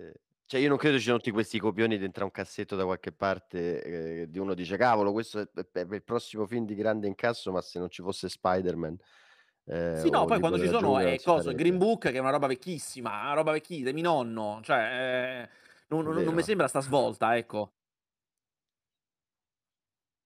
Che sono i film che si fanno per l'Oscar. E Quindi, secondo voi Sì, esiste, per un, carità, però sare- sarebbero quelli originali, sarebbero quelli, capito? Eh. esiste un tempo minimo che bisogna aspettare prima che la gente poi sia di nuovo pronta a un reboot, a un remake? Cioè, come funziona? Si deve un po'. Deve ti un po' iniziare a, eh, ti deve iniziare a venire la nostalgia. Secondo me, più lo fai vicino, più è difficile. Vero? Secondo me è questo, cioè magari cioè, più la gente ci affresca la cosa che è uscita fuori, più è difficile ti riesca bene. Poi magari Però, fai di Batman, Batman, e sei bravissimo. dal successo del film precedente, perché sia nel caso certo, di Batman anche. sia nel caso di Amazing Spider-Man, in realtà lì ci hanno avuto l'effetto contrario, ovvero dato che la gente non era contenta delle iterazioni precedenti del personaggio, è stato facile, tra virgolette, andare lì, cioè, per esempio, quello che hanno fatto con lo Spider-Man di Tom Holland è stata una cosa molto molto intelligente, perché gliene va dato credito a Kevin Feige, un cazzo di genio, hanno evitato tutti i problemi di Amazing Spider-Man. Cioè hanno detto eh, evitiamo di raccontare la storia, evitiamo di fargli fare una storia da solo, evitiamo... Ma lì è facile perché hai visto quello che andava- non andava fatto Esatto. circa tre anni prima, non lo fai, ok, però secondo te di base... Eh, ad esempio, Batman aveva sul groppone l'avvoltoio di Nolan, che insomma non era proprio. Però Eh, ma che era so, te- 12 anni. Eh, ma l'hanno 12 anni, zio, no, 10, nel tempo di oggi ormai so, cioè, so- secondo me so- so- sono 200 ormai. Io credo che, non lo so, secondo me più è vicino più è difficile, tranne rari casi in cui appunto magari il film precedente ha fatto talmente schifo che uno dice lo rifaccio e sicuramente sarà meglio di quello prima. Io, io pe- allora, sicuramente eh, le, le, le properties più forti ti permettono di farlo in breve tempo. Le altre, secondo me, hanno proprio bisogno di quella cosa che quella generazione del film originale deve aver deve essere cresciuta sufficientemente per provare un po' di nostalgia quindi quella ventina d'anni, e quindi allora puoi permetterti di fare, e quindi che si La sia pure... Sì, esatto, che si sia pure rinnovata un po', rinnovato il pubblico, e quindi tu c'hai chi è affezionato della vecchia generazione più la nuova generazione. Allora, Gabriele, dici che ne pensi così poi ti lasciamo andare. Ah sì, se Al devi volo. andare, vai. Prima che dici quello che vuoi dire, ti voglio lanciare uno spunto. Che secondo me tutte queste regole vanno completamente a farsi fottere quando si parla di horror. Dove in realtà vale tutto, Ah. di fatto. No, questo è vero, eh, l'horror eh, va- vale tutto, vale, ha delle regole tutte sue, è l'unico genere per cui meno è il budget più c'è l'esaltazione, cioè è un mondo stranissimo. Però non ho capito qual era la domanda. Qu- Quanto te- se Il c'è un Ora devi tempo andare via. te- Ah. Quanto un tempo tempo minimo, se c'è, pure- un ne- necessità- se c'è necessità di un tempo minimo. pure il giorno dopo. Cioè, non, non è quello il punto. È chiaro che ci sono delle regole che hanno più a che vedere col marketing che col cinema, e quindi non è che io le conosca benissimo, però ehm, diciamo te- teoricamente per fare un'altra versione di una cosa che già c'è pure il giorno dopo. Il punto, l'importante è che sia un film completamente diverso. Se noi avessimo visto, eh, continuo su The Batman perché è un film che conosciamo, eh, semplicemente cerco di usare esempi che abbiamo visto tutti. Se noi avessimo visto The Batman contemporaneamente alla trilogia di Nolan, l'avremmo tenuto separato nella nostra testa. Sono due versioni che vanno avanti in parallelo, che è un po' come accadeva anche nei fumetti, come accade, eh, accade nei fumetti americani, che alle volte versioni diverse vanno avanti in parallelo, e boh, va bene uguale. Alla fine chi se ne frega, l'importante è che questi film vengano bene, poi tutto il resto, quando arrivano, come non arrivano, è questione di come fare ad incassare di più, che è una roba su cui non è che io sia ferratissimo, ecco. Ci sta, sono d'accordo. Mi ha, mi ha- bene, mi ha- allora ha noi- vinto la mia opinione. Va bene, allora lo lasciamo andare via, lo liberiamo. C'erano, Grazie c'erano mille, Gabriele. Sotto la, la Sì, sì, di ora, ora puoi andare, Adesso wireless le facciamo, le facciamo scattare Tipo e sopra. andare a fare E noi continuiamo. fare. Noi continuiamo certo. fino alle 8, ragazzi. Quindi, Gabriele, grazie mille. Io volevo Grazie mille, tornare un ragazzi. attimo indietro su... E Anche fare se- un remake. No, anche se è leggermente off topic, 5, minuti. Vai. Ne abbiamo parlato in qualche live, non mi ricordo, forse in quella del venerdì, eh, sul concetto de- mh, dei diritti. Eh, quindi, eh, ok, scadono dopo 8 anni il motivo per cui stanno facendo i remake live action. ma Ad esempio, mo- la cosa di Da noi è Topolino. diverso, eh. Eh, sì, da qua è Da diverso. noi dopo che il- l'autore è morto, morte, sì, la la morte morte dell'autore. dell'autore. Ad esempio, invece, la questione di Topolino quindi vuol dire che quel Topolino disegnato, quello più, il più vecchio che Yes. uno ce ne abbiamo in mente, quello è comunque irrecuperabile, giusto? Non, non si può rinnovare la property, però lo puoi rivedere, Ma, guarda, giusto? Quello è il concetto concetto. che- cioè, sì, perché il concetto è questo: tu depositi un, un trademark. Adesso dico delle cose che rischiano di essere un po' fuori dal mio, però che un po' conosco. E, e quindi che succede? Che tu, Biancane- la Biancaneve, non so, la Cenerentola disegnata a quel modo, c'ha quel vestitino, quel tipo di scarpetta, quell'acconciatura così. Quella, come tutte le cose, prima o poi scade, diciamo, ed entra nel pubblico dominio, perché sostanzialmente scadere vuol dire questo, cioè è da, è così, è da così tanto che è in giro che nelle menti delle persone è entrata nel pubblico dominio eh, e, e l'hanno fatta loro. Mentre eh, se tu, come dire, rifai, adesso ripeto, sono un po' fuori dal mio, ma credo funzioni così. Comunque, se tu rifai un live action dove risetti un look specifico di un personaggio, è come se uno dice faccio un corto, un film in cui ci metto uno con la maschera di Darth Fener.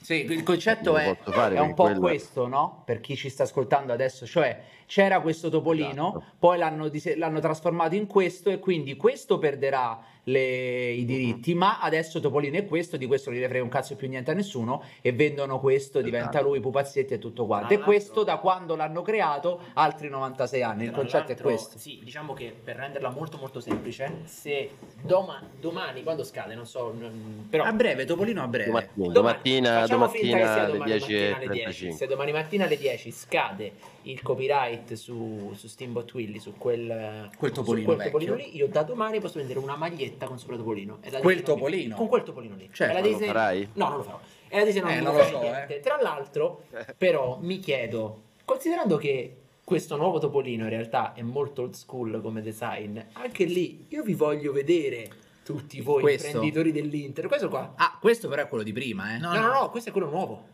Perché Questo sono è. Questo è quello moderno. Paraculi. Capito? Adesso Loro hanno ho fatto capito. una versione old style del- di Topolino che e adesso la versione di Topolino con cui fanno i cartoni. So, è un po' che non guardo Topolino. Questo. Eh sì. Sì, esatto. È mega vecchio. Esatto. lo fai vedere? Questo è il nuovo Topolino vedere? con cui fanno i cartoni animati. Non ci posso credere. Ragazzi, io voglio vedere davvero. Esatto, io voglio vedere questa Come li convinci? che dice davanti, ripeto, a questo stuolo di avvocati, che dice no ragazzi, ma Chi questo... l'avrebbe mai detto che la Disney era un passo avanti? Però Sì, ti posso esatto. dire, qui lo dico e qui lo nego, forse sarò capitalista in questo, ma io non ho capito perché se ho una grande idea Che dura di design, nel tempo. ma perché mi devi rompere il cazzo e farla di- diventare no, perché di- si chiama perché, perché è differente il concetto di proprietà. Quando quell'idea tu la metti in circolo, dopo un po' di, di generazioni che di, di generazioni, sì, di, di persone, generazioni intermedie che nascono con quell'idea già in circolo, sarebbe complicato andare a eh, di- stabilire quanto eh, di quella, faccio l'esempio con Shakespeare, eh, Romeo e Giulietta se l'ha inventato lui. Teoricamente si potrebbero pagare le royalties. eh, Sì, tipo, esatto, West so, Side Story rintracciando gli adesso sarebbe Esatto, ancora retroattivo. però quella storia diventa così archetipica che entra nel pubblico Però è diverso, è ragazzi, storia perché West Side Story Eh sì, si rifà un archetipo narrativo che poi è Romeo e Giulietta. Topolino è Topolino. topo. Ti posso dire una Ma cosa? Ma tu puoi fare È di un topo. un'ipocrisia totale il fatto so. che la Disney Eh. che campi su opere nel pubblico dominio, Alice nel Paese delle Meraviglie, Biancaneve, ehm, La Bella e la Bestia, sono tutte cambia, proprietà sono i primi a fare dentro così. il pubblico dominio. Loro ci hanno fatto Pinocchio, loro ci hanno così. fatto i miliardi e adesso non permettono alle generazioni successive di fare la stessa cosa. È una follia. Però Topolino è loro, eh. sì, sì, però per Quindi Topolino è una follia. Però se dovessimo allora se dividiamo gli argomenti, allora sono d'accordo con lui. No, io ti Topolino è giusto che la allora è giusto che loro non potevano fare neanche Alice nel Paese delle Ma no, Meraviglie. perché magari hanno pagato dei diritti. No, li hanno pagati. Però No, e la cosa giusta sarebbe che tu li differenza, C'è una pagassi. differenza. no. Se tu depositi, se tu, loro credo che non abbiano depositato originariamente il brand eh, Topolino, perché se tu lo depositi, il logo della Coca-Cola non è che scadrà.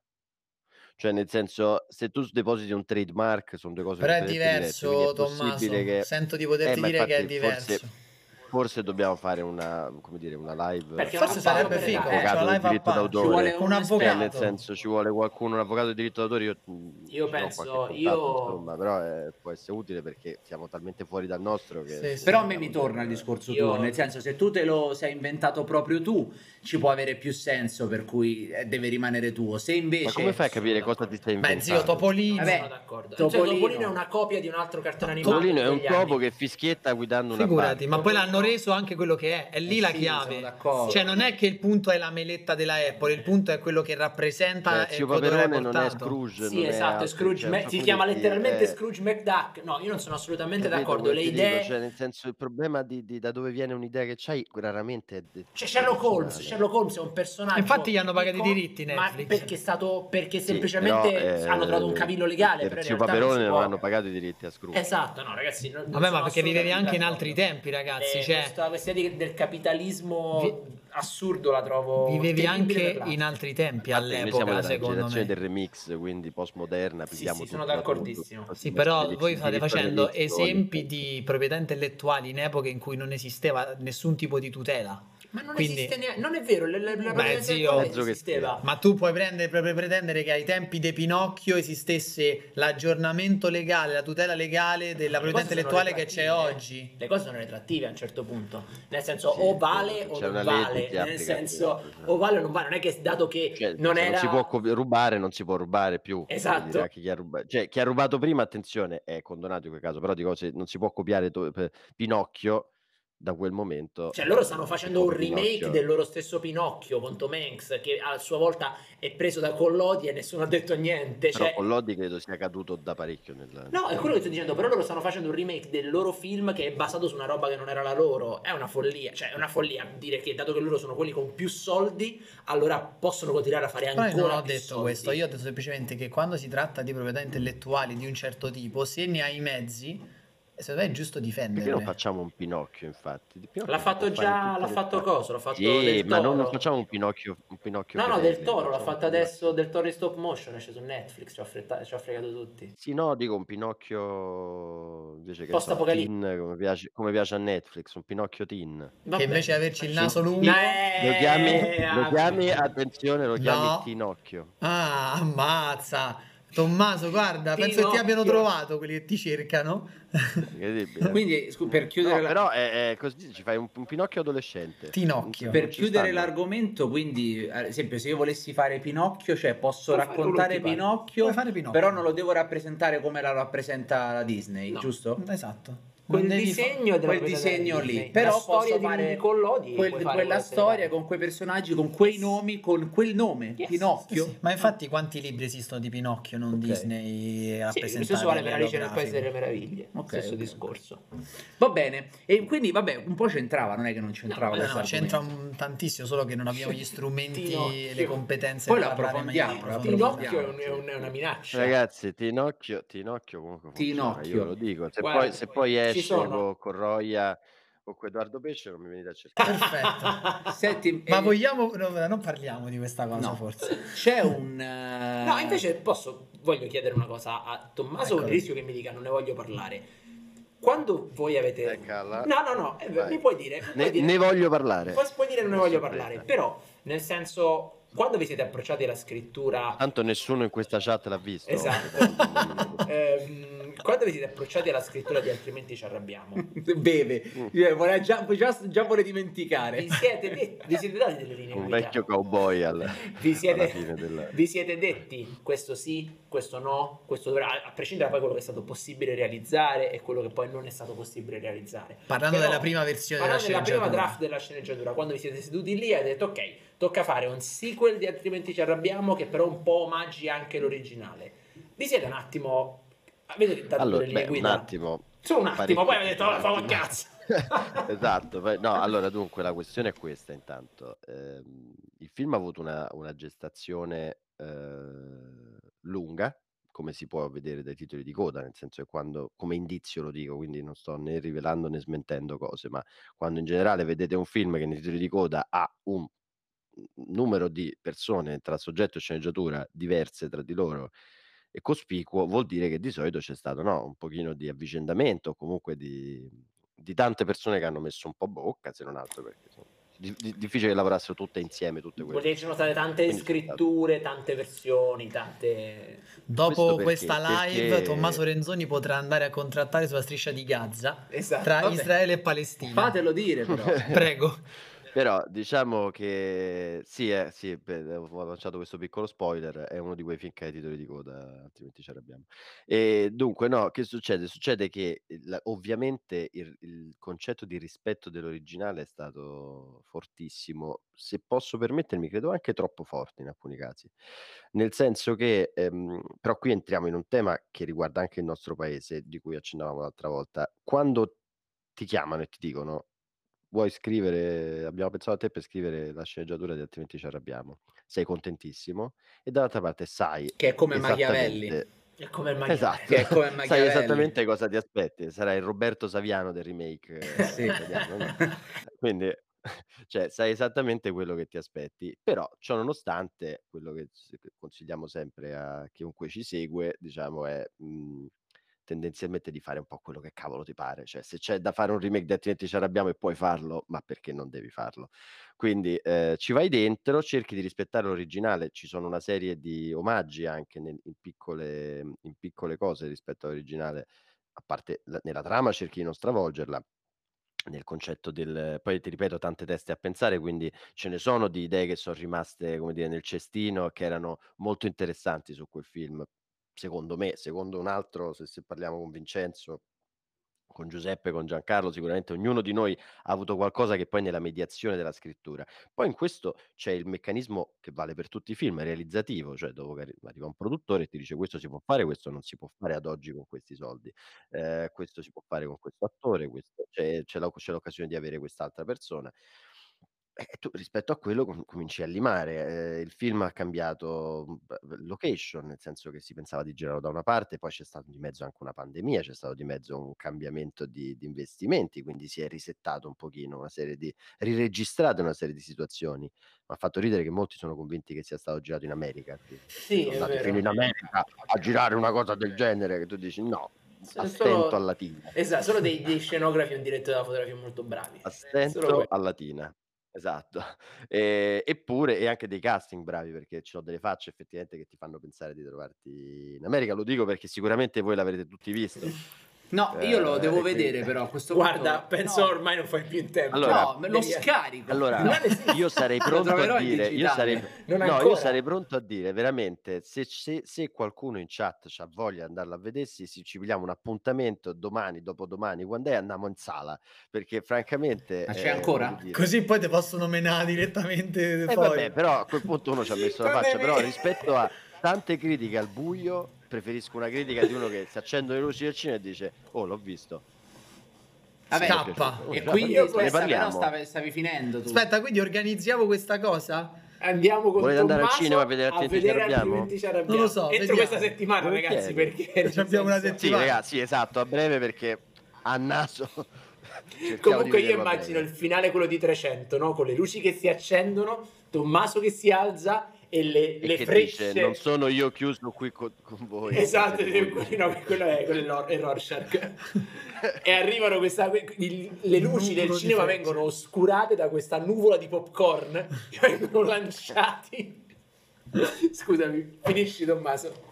No, però insomma voglio dire, io ci, ci sto a farlo anche perché comunque è un lavoro che ho fatto in cui con tutti i compromessi del- di un film che quando viene fatto non è ovviamente come te lo aspettavi in tutto, però a me non dispiace, nel senso è un film, eh, poi c'è la sacralità, tutti che hanno... Quello è stato il vero problema, voglio dire, se fosse chiamato Se erano arrabbiati, ehm, nessuno avrebbe fatto questa scena, però questo è il motivo... Mo cui, stanno diciamo, molto spesso calmi. se uno dice ti faccio la lasagna che faceva tua nonna, poi la mangi, dice ma mia nonna era molto più brava. Chiaro che c'è altro attaccato a questo.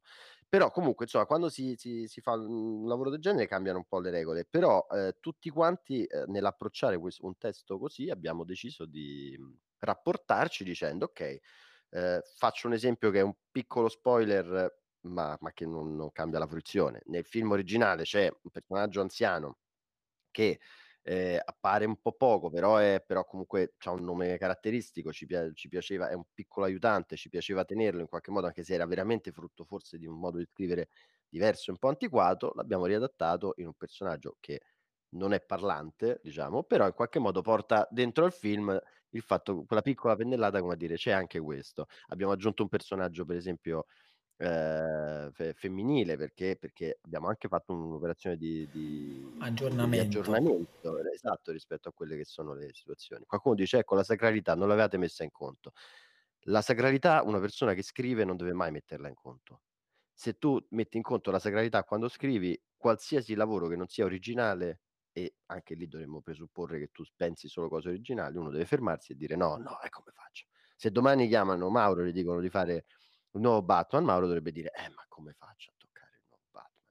Sì. Cioè, e di fronte alla sacralità, la sacralità è fatta per, eh, per Dissacrare. chi non ha il compito di scrivere in qualche modo, senza contare che il mondo inesorabilmente va avanti eh, e che quindi i remake è giusto che si facciano perché le storie vengono riraccontate. Qualcuno ha conosciuto Romeo e Giulietta per Shakespeare, qualcuno per il film di Baz Luhrmann e poi ha risalito la, la corrente. Moulin Rouge è la traviata di Verdi, para para, qualcuno conosce Moulin Rouge, qualcuno eh, ci è arrivato da un altro punto di vista. Eh, il fatto che si ri- riraccontino le storie non vuol dire rimettere in discussione la storia precedente, questo è il concetto che secondo si sbaglia con remake.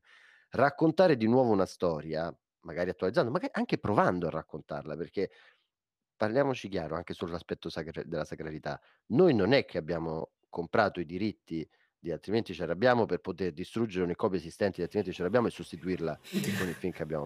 Nella memoria Cioè, delle persone, proprio adesso uno cerca di ricordarsi Bud Spencer e gli viene in mente Cioè, non è un Edoardo effetto Pesce. Mandela che tu dici, ma no, è sempre stato Edoardo Pesce. Cioè, la- le- l'operazione di fare un remake è il tentativo di raccontare in maniera differente, più attuale, diversa una storia. C'è riuscito? No. Eh, ci stringiamo la mano, i soldi non l'avete certo persi voi, si va a casa tranquilli, Vabbè, però stai calmo. da capo. No, no, però è giusto. Hai ragione. No, io però, ripeto, lo voglio vedere. Date No. l'invettiva, ma sono giorni un po' complicati perché ha fatto questo. Hai, hai- hai- hai fatto bene, no, però ripeto, infatti, vedi, non ha mai bevuto lui là No, oggi. oggi l'ha sta data la possibilità di sfogarti, Tommaso? Slim Dogs. Ah sì, tra l'altro, bravi, cioè, ci avete dato questo palcoscenico per, Oh. per, Per ricevere delle querele. Io volevo tornare su una questione che dicevamo prima. Eh, mi dispiace che purtroppo Gabriele sia andato via. Ehm, Però... Proprio quando parlavamo di attività ci arrabbiamo. No, esatto. andata di culo. No, no, io intendevo adesso che ritorniamo su un argomento di cui aveva parlato anche quando lui. devono interrogarti e guardi l'ora e dici forse, Forse ce la faccio. Ti ha salvato la campanella. Esatto. Ehm, però io vorrei ritornare sulla differenza tra film originale ma impacchettato come sequel e film sequel, eh, scusatemi, film originale che poi però di fatto originale non è. Cioè tu dici È tutte quelle trame, quella discorso diceva Gabriele, Quel quelle trame che in realtà non Gabriele. È sono per niente originali. Eh sì, ci voleva Gabriele perché magari lui ce n'aveva in mente un bel po' di preciso. io volevo tornare sulla No, cosa. però in realtà se ci pensi accade spesso, ma anche questa cosa che dicevo di Moulin Rouge. Eh, io non lo sapevo ad esempio. Eh, Moulin Rouge, se guardi la traviata, è, è para para. Cioè, proprio, cioè, o meglio, un personaggio fa una cosa un po' diversa, ma insomma, a livello di, di protagonisti, plot point principali, credo ci sia anche scritto nei titoli di coda una piccola notazione a questa cosa. Però, diciamo, in generale non è considerato il remake della traviata, ecco. Però eh, molti film comunque è vero e tra l'altro la cosa interessante che diceva è quell'aspetto di Green Book, no?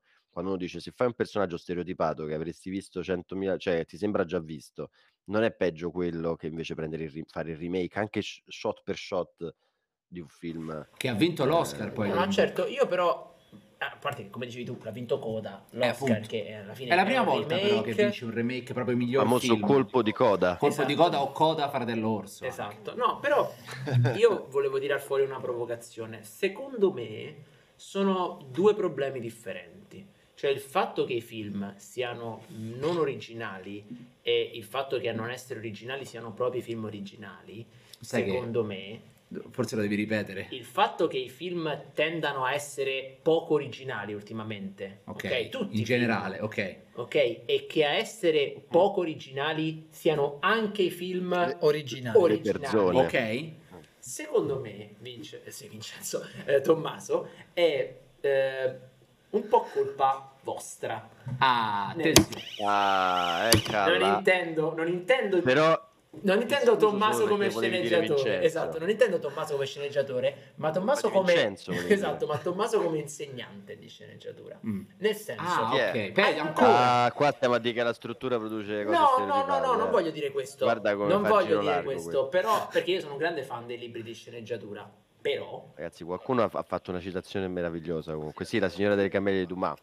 Bravo. Quale? ehm, Bravo, brava, non so. Ah, ok. Volevo dire che ho notato che la maggior parte dei libri che parlano di, di sceneggiatura e che cercano Mhm. di, ehm, di insegnare la sceneggiatura sono usciti fuori fino agli anni 90, eh, anni 90, 2000 adesso sono molto popolari. C'è addirittura Adaptation ehm, di, di Kaufman che di fatto poi parla proprio di quello ed è un film di quel periodo lì. Secondo me è anche quello, nel senso la- l'interpretazione sbagliata del concetto che i film di successo hanno questa struttura, quindi tutti i film che vengono dopo devono ricalcare questa struttura. Allora, attenzione, l- esatto, è un sillogismo sbagliato, nel senso che è vero che i film di successo hanno tutti una struttura, è vero che molte persone che hanno, molte storie che hanno una struttura, cioè molte storie hanno una struttura, quindi in realtà la struttura non dipende dal successo, no. Forse il successo dipende dalla struttura, questo è possibile. Sicuro in un'industria, e questo è l'antico adagio per cui si dimentica che il cinema non è la poesia, come dire, ma è un'arte industriale, è un investimento bancario. Cioè, cioè, un- un- una persona che vuole fare un, un film deve andare a prendere appuntamento in banca, cioè proprio una cosa, è un passaggio Importante, inevitabile. sì, sì. Esatto, cioè deve, deve ottenere dalla persona della banca l'idea come prendere un mutuo, cioè che sia un, un creditore eh, effi- efficiente, diciamo in qualche modo. E quindi per questo è chiaro che ci sono una serie di, come dire, di, di paradigmi che fanno, che fanno sì che uno possa dire, beh, c'è attraverso l'utilizzo di questi strumenti è più probabile che tu produca un film che al botteghino non andrà male piuttosto che, Solido. che invece si schia. Esatto. Questo non c'entra con l'arte, Però posso, posso capire quello che dice Mauro, che dice che appunto se, se però segui questa checklist, come dire, finisci poi per ripeterti Cioè, modo. Però secondo struttura me non devi conoscerla strumento- per poterla aspetta, rompere. Infatti, la struttura non come strumento di studio, che secondo me è molto importante, ma come dice Tommaso, come checklist, che è molto diverso. Cioè, qualcuno in chat diceva anche Aristotele parla di struttura. Assolutamente. La poetica di Aristotele dice sempre a Roman Sorkin è l'unico libro di sceneggiatura che vi serve. Per carità. Sei un po' uno sborone Aaron Sorkin, però te lo puoi permettere. A questo proposito ho fatto una eh, analisi dopo aver visto Licorice Pizza.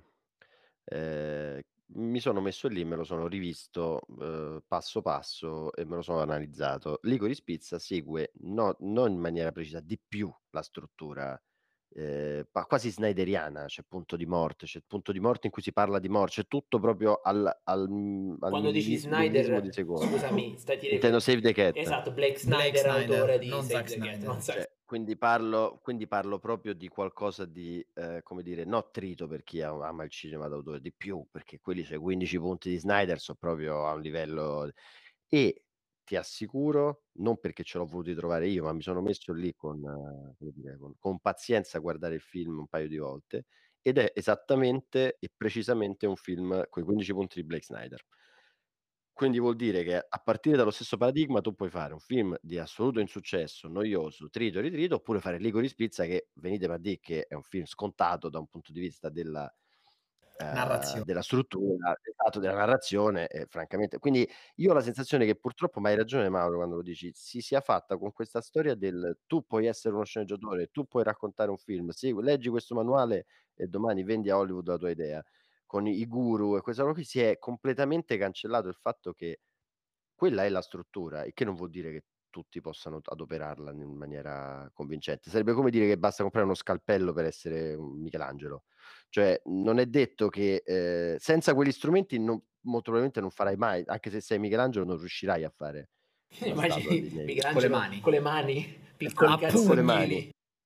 Però dall'altra parte anche sostenere che comprare un set di sgorbie da, da- da scultura ti trasformi automaticamente in Michelangelo è un po' fortino come principio, diciamo. Quindi è, è stata una roba fatta per, per rendere alla portata di tutti qualcosa che alla portata di tutti poi di fatto mh, non è. Io, Temo. scusate, però mi aiutate un secondo, io sto leggendo questo commento di Floating Tots da 10 minuti. non- a che- a che- qual è la citazione? In questa struttura, È questo fisica- pacchetto azionario è Ah, ok, fisicamente ok, un pacchetto. ok, eh, che scusami, cazzo, eh, non, non- non riuscivo a ricordarmi, sto impazzendo, Eh, grazie. Corrado Guzzanti. Grazie, grazie. No, eh, ok, quindi il concetto, tornando ai sequel e reboot, dicevo che secondo me, ok, è vero, i film originali tendono a non essere originali, però secondo me, ripeto, non è un problema relativo al fatto che siano non sequel, cioè il fatto che siano non originali non è una conseguenza del fatto che non sono sequel. Ah, che sono scritti magari come diceva Gabriele in Esatto. maniera stereotipata ad esempio Coda raggiunge il massimo per me Eh, Coda, Eh, l'avete sì. visto voi Eh, ma perché è un remake Io Coda, io Coda avevo capito, io avevo capito il- la- l'inquadratura, quale sarebbe stato il passaggio al terzo atto di Coda da minuto 2 e continuavo a fare, guardavo insieme alla mia compagna e continuavo a farli, adesso fa la cosa mentre canta, comincia a fare i segni, perdonatemi era questo il Sì, segno perché non so il esatto. linguaggio dei segni, ma era, era famo- questo è il romano, è il segni romano, è dialetto romano che mo vedi che gli fa così ah tu canta. l'avevi già intuito da un pezzo? Era, Era scritto? Beh, sì, banale sì. da un punto di vista di sceneggiatura. È una... Mi sono andato a leggere la sceneggiatura perché non ci... cioè, volevo capire se per caso mi ero perso qualcosa. e sono pagine era- bianche perché eh, No, No, c'è scritto tutto, c'è scritto tutto. C'è Sono scritto foto? tutto, però, però anche nelle descrizioni, cioè, come dire, non ho trovato una sceneggiatura che poi diceva, vabbè, effettivamente dovevo leggerla per capire. Cioè, i plot point sono peggio che veramente in un manualetto, seguendo un manualetto qualsiasi. I personaggi non hanno nessun tipo, pe- pensate a livello di posta in gioco, non c'è veramente nulla.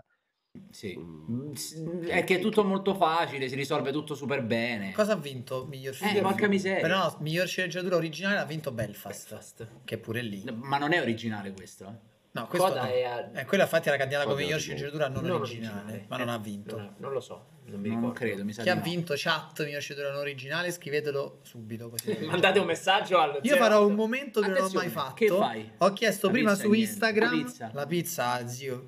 Questa è per la pizzeria. Tanto Ah, non arriva mai. di Amon Sì, eh, sì. Eh, scusami. c'hai E ragione. ho fatto prima una domanda su Instagram. Qual è secondo voi il miglior remake di sempre? Eh? Per, per me rimane la cosa. Allora, vi cito The Departed, Ok. Godzilla.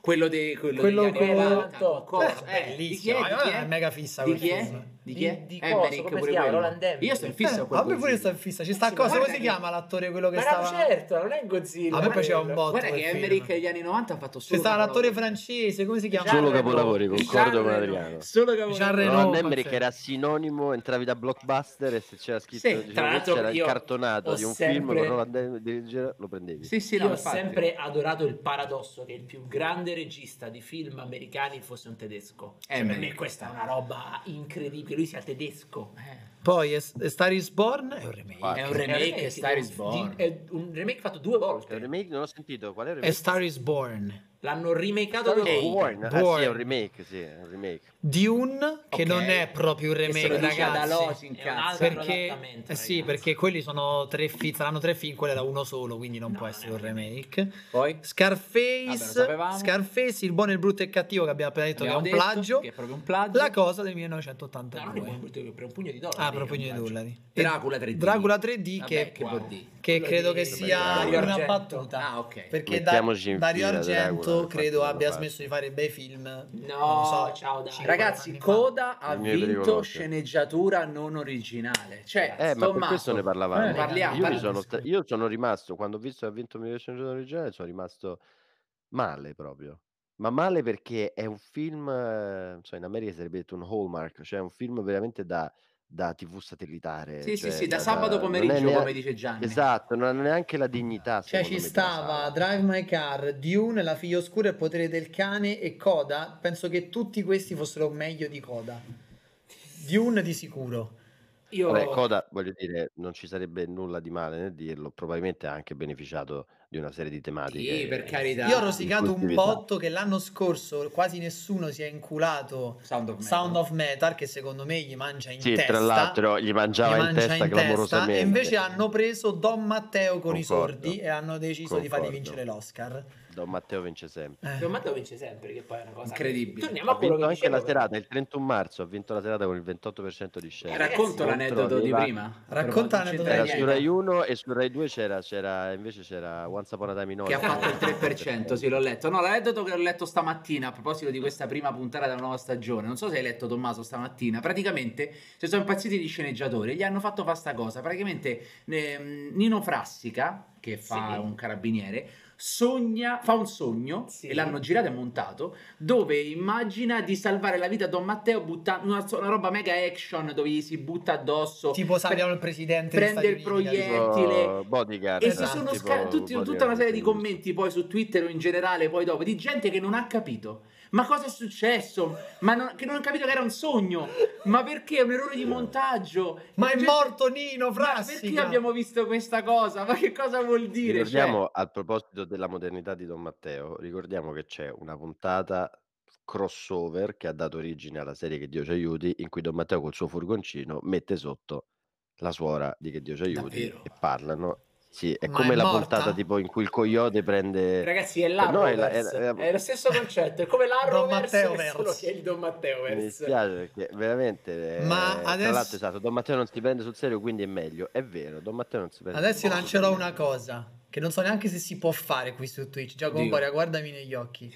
Io voglio assolutamente creare un evento per noi intorno alla puntata di Don Matteo in cui arriva Raul Bova. Perché secondo me lì si farà la scuola della, della serie, delle serie TV, non so, del- del- come si chiamano, delle vero, facciamo fiction un evento. italiane. Però- E io voglio capire come loro hanno pensato di prendere una serie che si chiama Don Matteo, togliere Don Matteo e metterci Don Massimo. Io credo sia finito al fatto che le 007. vecchie di 80 Esatto. anni sentano Don Ma, si addormentano e a posto così. Secondo me, come dice Tommaso, il Don Ma è come lo 00 di 007. È quel concetto, è la Esatto. licenza di Cambia pregare. l'ultimo numero, cambia l'ultimo numero. Quindi io voglio forse fare una live evento in cui vediamo Però quella roba. Come facciamo a sapere Sì, prima qual è la puntata? Allora La vediamo su Rai Play, Vediamole tutte. No, no. Senti, non- sento di non No volere format. questo, però tanto andrà su Rai Play a un certo punto. Eh beh, ragazzi, Ah, mi correggo, posteriori. mi A posteriori, tanto che la nostra chat, ma- 81 Eh? dice che appunto è l'opposto, è la suora che investe Don Matteo. Scusaci. eh, d'altronde lui va in bicicletta, eh, nel senso. invento e mi dolgo. scusate. Zadek ha appena fatto un retcon della nostra live. Esatto. Comunque sì, sarebbe molto Esatto. interessante vedere. Tornando ai remake. No, però invece veramente a parte se, se qualcuno veramente può andare a vedere eh, sì, Don Matteo altrimenti ci arrabbiamo, andiamo a vedere altrimenti. ci E Organizziamo organizzare. O ci organizzeremo sul gruppo Telegram degli Esatto. abbonati. Quindi se Eh. volete essere parte di questa cosa dovrete abbonarvi in questo esatto momento. Tommaso, E clicca. non dovete portare oggetti appuntiti. Esatto. Solo armi bianche, niente fu- fucili Vogliamo lanciare il sondaggio effettivamente? Perché Allora, facciamo 10. un recap, facciamo un recap veloce perché come al solito arriva il momento del- degli oggetti e che voi dovete votare il sondaggio. Io ho portato la locandina, sempre a proposito del tema reboot e remake, la locandina del Rambo turco, per fare un po' di polemica. Marco Cioni ha Aspetta, portato aspetta, eh. questa cosa terribile dei- degli stivali dei per fare... reboot che non possono Scusa, fai boot? No, fai boot e reboot, perfetto. che tra l'altro non possono vincere perché se vincono gli devi levare No, a Margherita. Impossibile, non possono vincere. Fatelo quindi- vincere. No, No, ragazzi, ragazzi, vi devo riportare- vincere così No. Adriano Santucci deve spiegare alla figlia che è un mostro che gli ha Esatto. rubato i giocattoli. Marco Mauro Sì, Zinelli vabbè, che ha portato della carta lucida perché ha fatto il poeta questa volta come concetto di ricalco, ripresa del eh? Ricalco. E Tommaso, Tommaso che aveva che aveva- Una foto della di un buggy. Il modellino, Ah. il modellino della Dune Buggy. Che, che c'ha ok, a casa. che Cioè, nel caso ci mandi Che non però. a casa, ma ce l'ho da un'altra parte. Ok, mentre Gabriele aveva portato aveva portato- Funko Pop, Il Funko di Pop It. Ok, quindi io a questo punto un due, tre minuti, tre minuti Giacomo, via al sondaggio. E parliamo al di sondaggio. quest'ultima domanda, di quest'ultimo punto. Sì, parliamone, ci sta, ci sta. Di quale film vorreste un reboot o un remake? E quali sono le cose che invece non possono mai Essere rifatti. O Karen si è appena rifatti. abbonato perché vuole venire a vedere, altrimenti ci arrabbiamo con Tommaso Renzoni. Esatto. Grande Ocare. In realtà qua stiamo facendo a buona gente che vuole picchiarvi. no, Eh, fammi pensare un, un film di Allora, un reboot. Anche voi in chat, diteci un film di cui vorreste un remake o un reboot. ce l'ho. Reboot o remake? Remake. Mm. Remake. Goonies. I Goonies. Mamma mia, che rischione. Eh. Pensa, io quello lo metto in una roba invece che Quali è sono meglio le cose che non essere fare. Fate i cazzi tua. Provate, eh, io penso ad altro. Eragon, bravo, sono molto d'accordo con te. Albix Ma remake o 490, reboot? Eragon, reboot, no, no, remake di quello schifo, no. Devi prendere, cioè, quella è una storia che dentro ha tutti gli archetipi narrativi funzionanti. Star Perché Wars, Star Wars. Signore degli Anelli, c'è tutto Di là fatto. dentro. Se tu riesci a farci un film fatto bene, spacchi. Vi prego, fatelo. Posso Eragon. dire però che ehm, quando si fanno questi ragionamenti non si pensa mai al fatto che esistono alcuni film, tipo quelli fantasy, che richiedono un tale investimento in termini di denaro che è molto difficile che si possano fare Rischiare troppo. Esatto, e quindi il discorso è che Aragorn di fatto ha un enorme drago in CGI parlante. Anzi, che Sì, ma se poi lo fai telepatia. doppiare l'aria d'amico, Certo, quello è un problema. No, sto Ilaria dicendo- d'amico. non sto dicendo che è un altro, ne, ne parliamo in un'altra live. Ilaria d'amico. Ne parliamo in un'altra live. Ma che, ma che diceva poi? Cross! Con la mano proprio, con la, si invola sulla fascia. allora, no, eh sì, nel senso, con la mano proprio. L'aria d'amico ne parliamo in una prossima. No, perché non capisco. Grazie di Bina i No, però comunque insomma, un film che richiede tanti investimenti è molto difficile. Però un remake sarebbe, scusa, un reboot sarebbe fico perché Chissà. Io vorrei un reboot, de- ovviamente mi sono tradito prima della mummia. Senti, Beh, altrimenti sì, ci arrabbiamo. Eh, fatto, fatto bene. Vorrei un remake di Altrimenti ci arrabbiamo. E vorrei, ma tanto lo vorrei. Cioè, se fosse al cinema, io andrei di corsa a vederlo. Tipo, se fosse tipo all'Adriano lo danno per dire. Se lo dessero all'Adriano, ci andrei a vederlo alle 20.40. Lo danno. Eh, no, però, del, ehm, no, oltre a questo, credo che per esempio mi interesserebbe moltissimo vedere un eh, reboot. eh, perché in realtà sono abbastanza interconnessi tra di loro dei poliziotteschi degli anni 70. Milano odia la polizia non può sparare, Napoli violenta, Roma violenta. Mi piacerebbe vedere un, un remake, reboot di questa roba. Secondo me abbiamo ancora non abbiamo finito di, di dire cose su, quel, su quell'argomento. Effettivamente è un filone quello dei poliziotteschi che secondo me è lì lì per riprendere, un, Lì lì. ritrovarsi. eh. È perché siamo agli anni Potrebbe- 80, li abbiamo eh. finiti, adesso cominciano gli anni 70, andiamo indietro. Potrebbe No, essere al contrario, Sì, 90. andare verso i 90, però non è, non è mai stato ripreso niente di quel tipo di cinema italiano. Prima leggevo il remake di Dragonheart, che Ah, filmone beh, che Dragonheart, è quanti Hanno fatto pianti. tanti sequel di merda di Dragonheart, purtroppo, ma il primo era veramente una roba pazzesca. Sai cosa vorrei anche? Comunque scusa, sì, sì, perché ogni volta sì, si dice poliziotteschi, andate a cercare, mi dispiace. si dice poliziotteschi.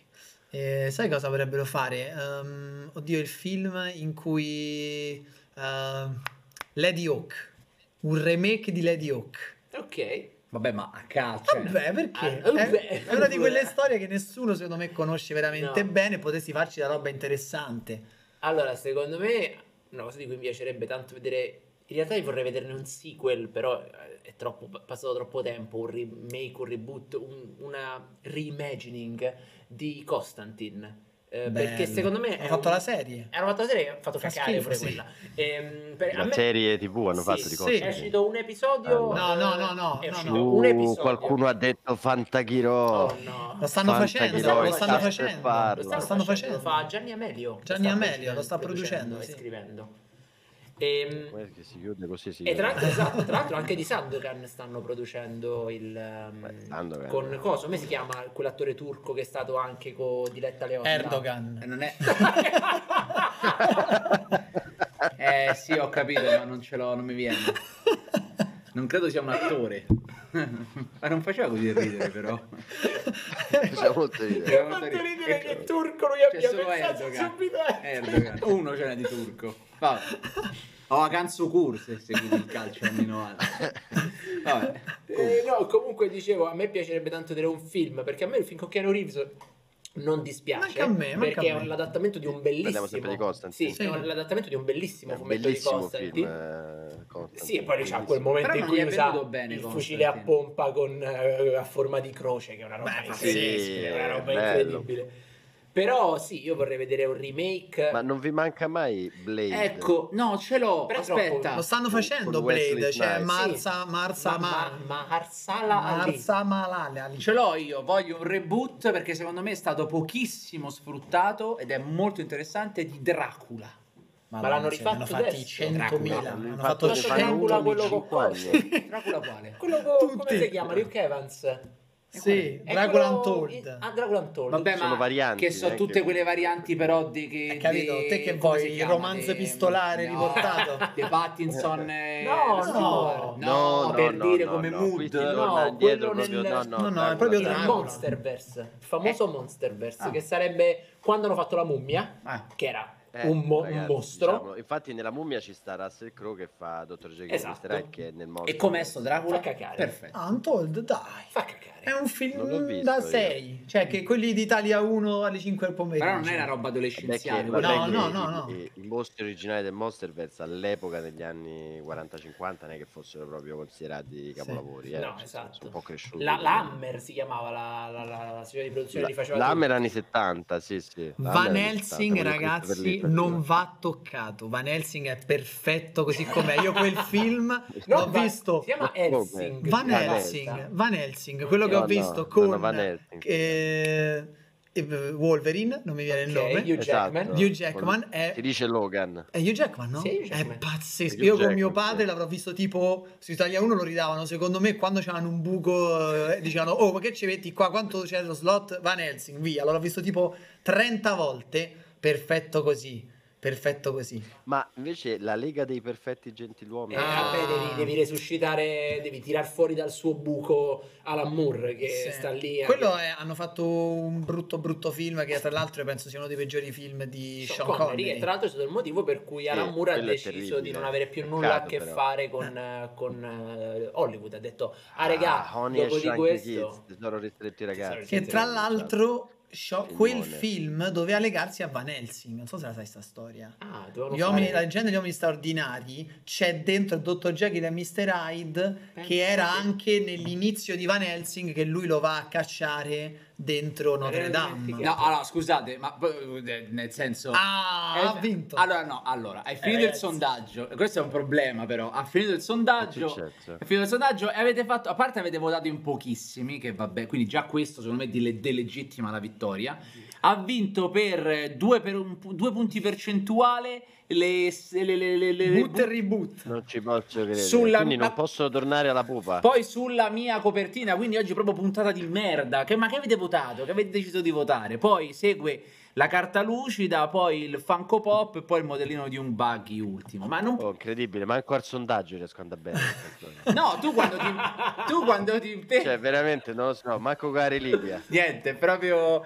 È proprio Cioè, qualcosa. esatto. C'è qualcosa di Cioè, strano. È qualcosa di strano. No, tu quando ti impegni invece vai molto bene. Quando hai fatto. La, la- la mappa. la mappa, no, ma ne avevi fatti altri poetici. Il, il- l'aeroplanino. Dai, dai, dai, dai. L'aeroplanino era Vabbè, poetico. sì, quindi vince, vince boot e reboot. Mo E valutiamo, adesso? capiamo. Magari ne compriamo un altro paio simili. Questi devono tornare a Non casa. lo so, eh, non lo so. Pizza e cinema? Il podcast in cui mentre aspettiamo la pizza parliamo di cinema e serie TV.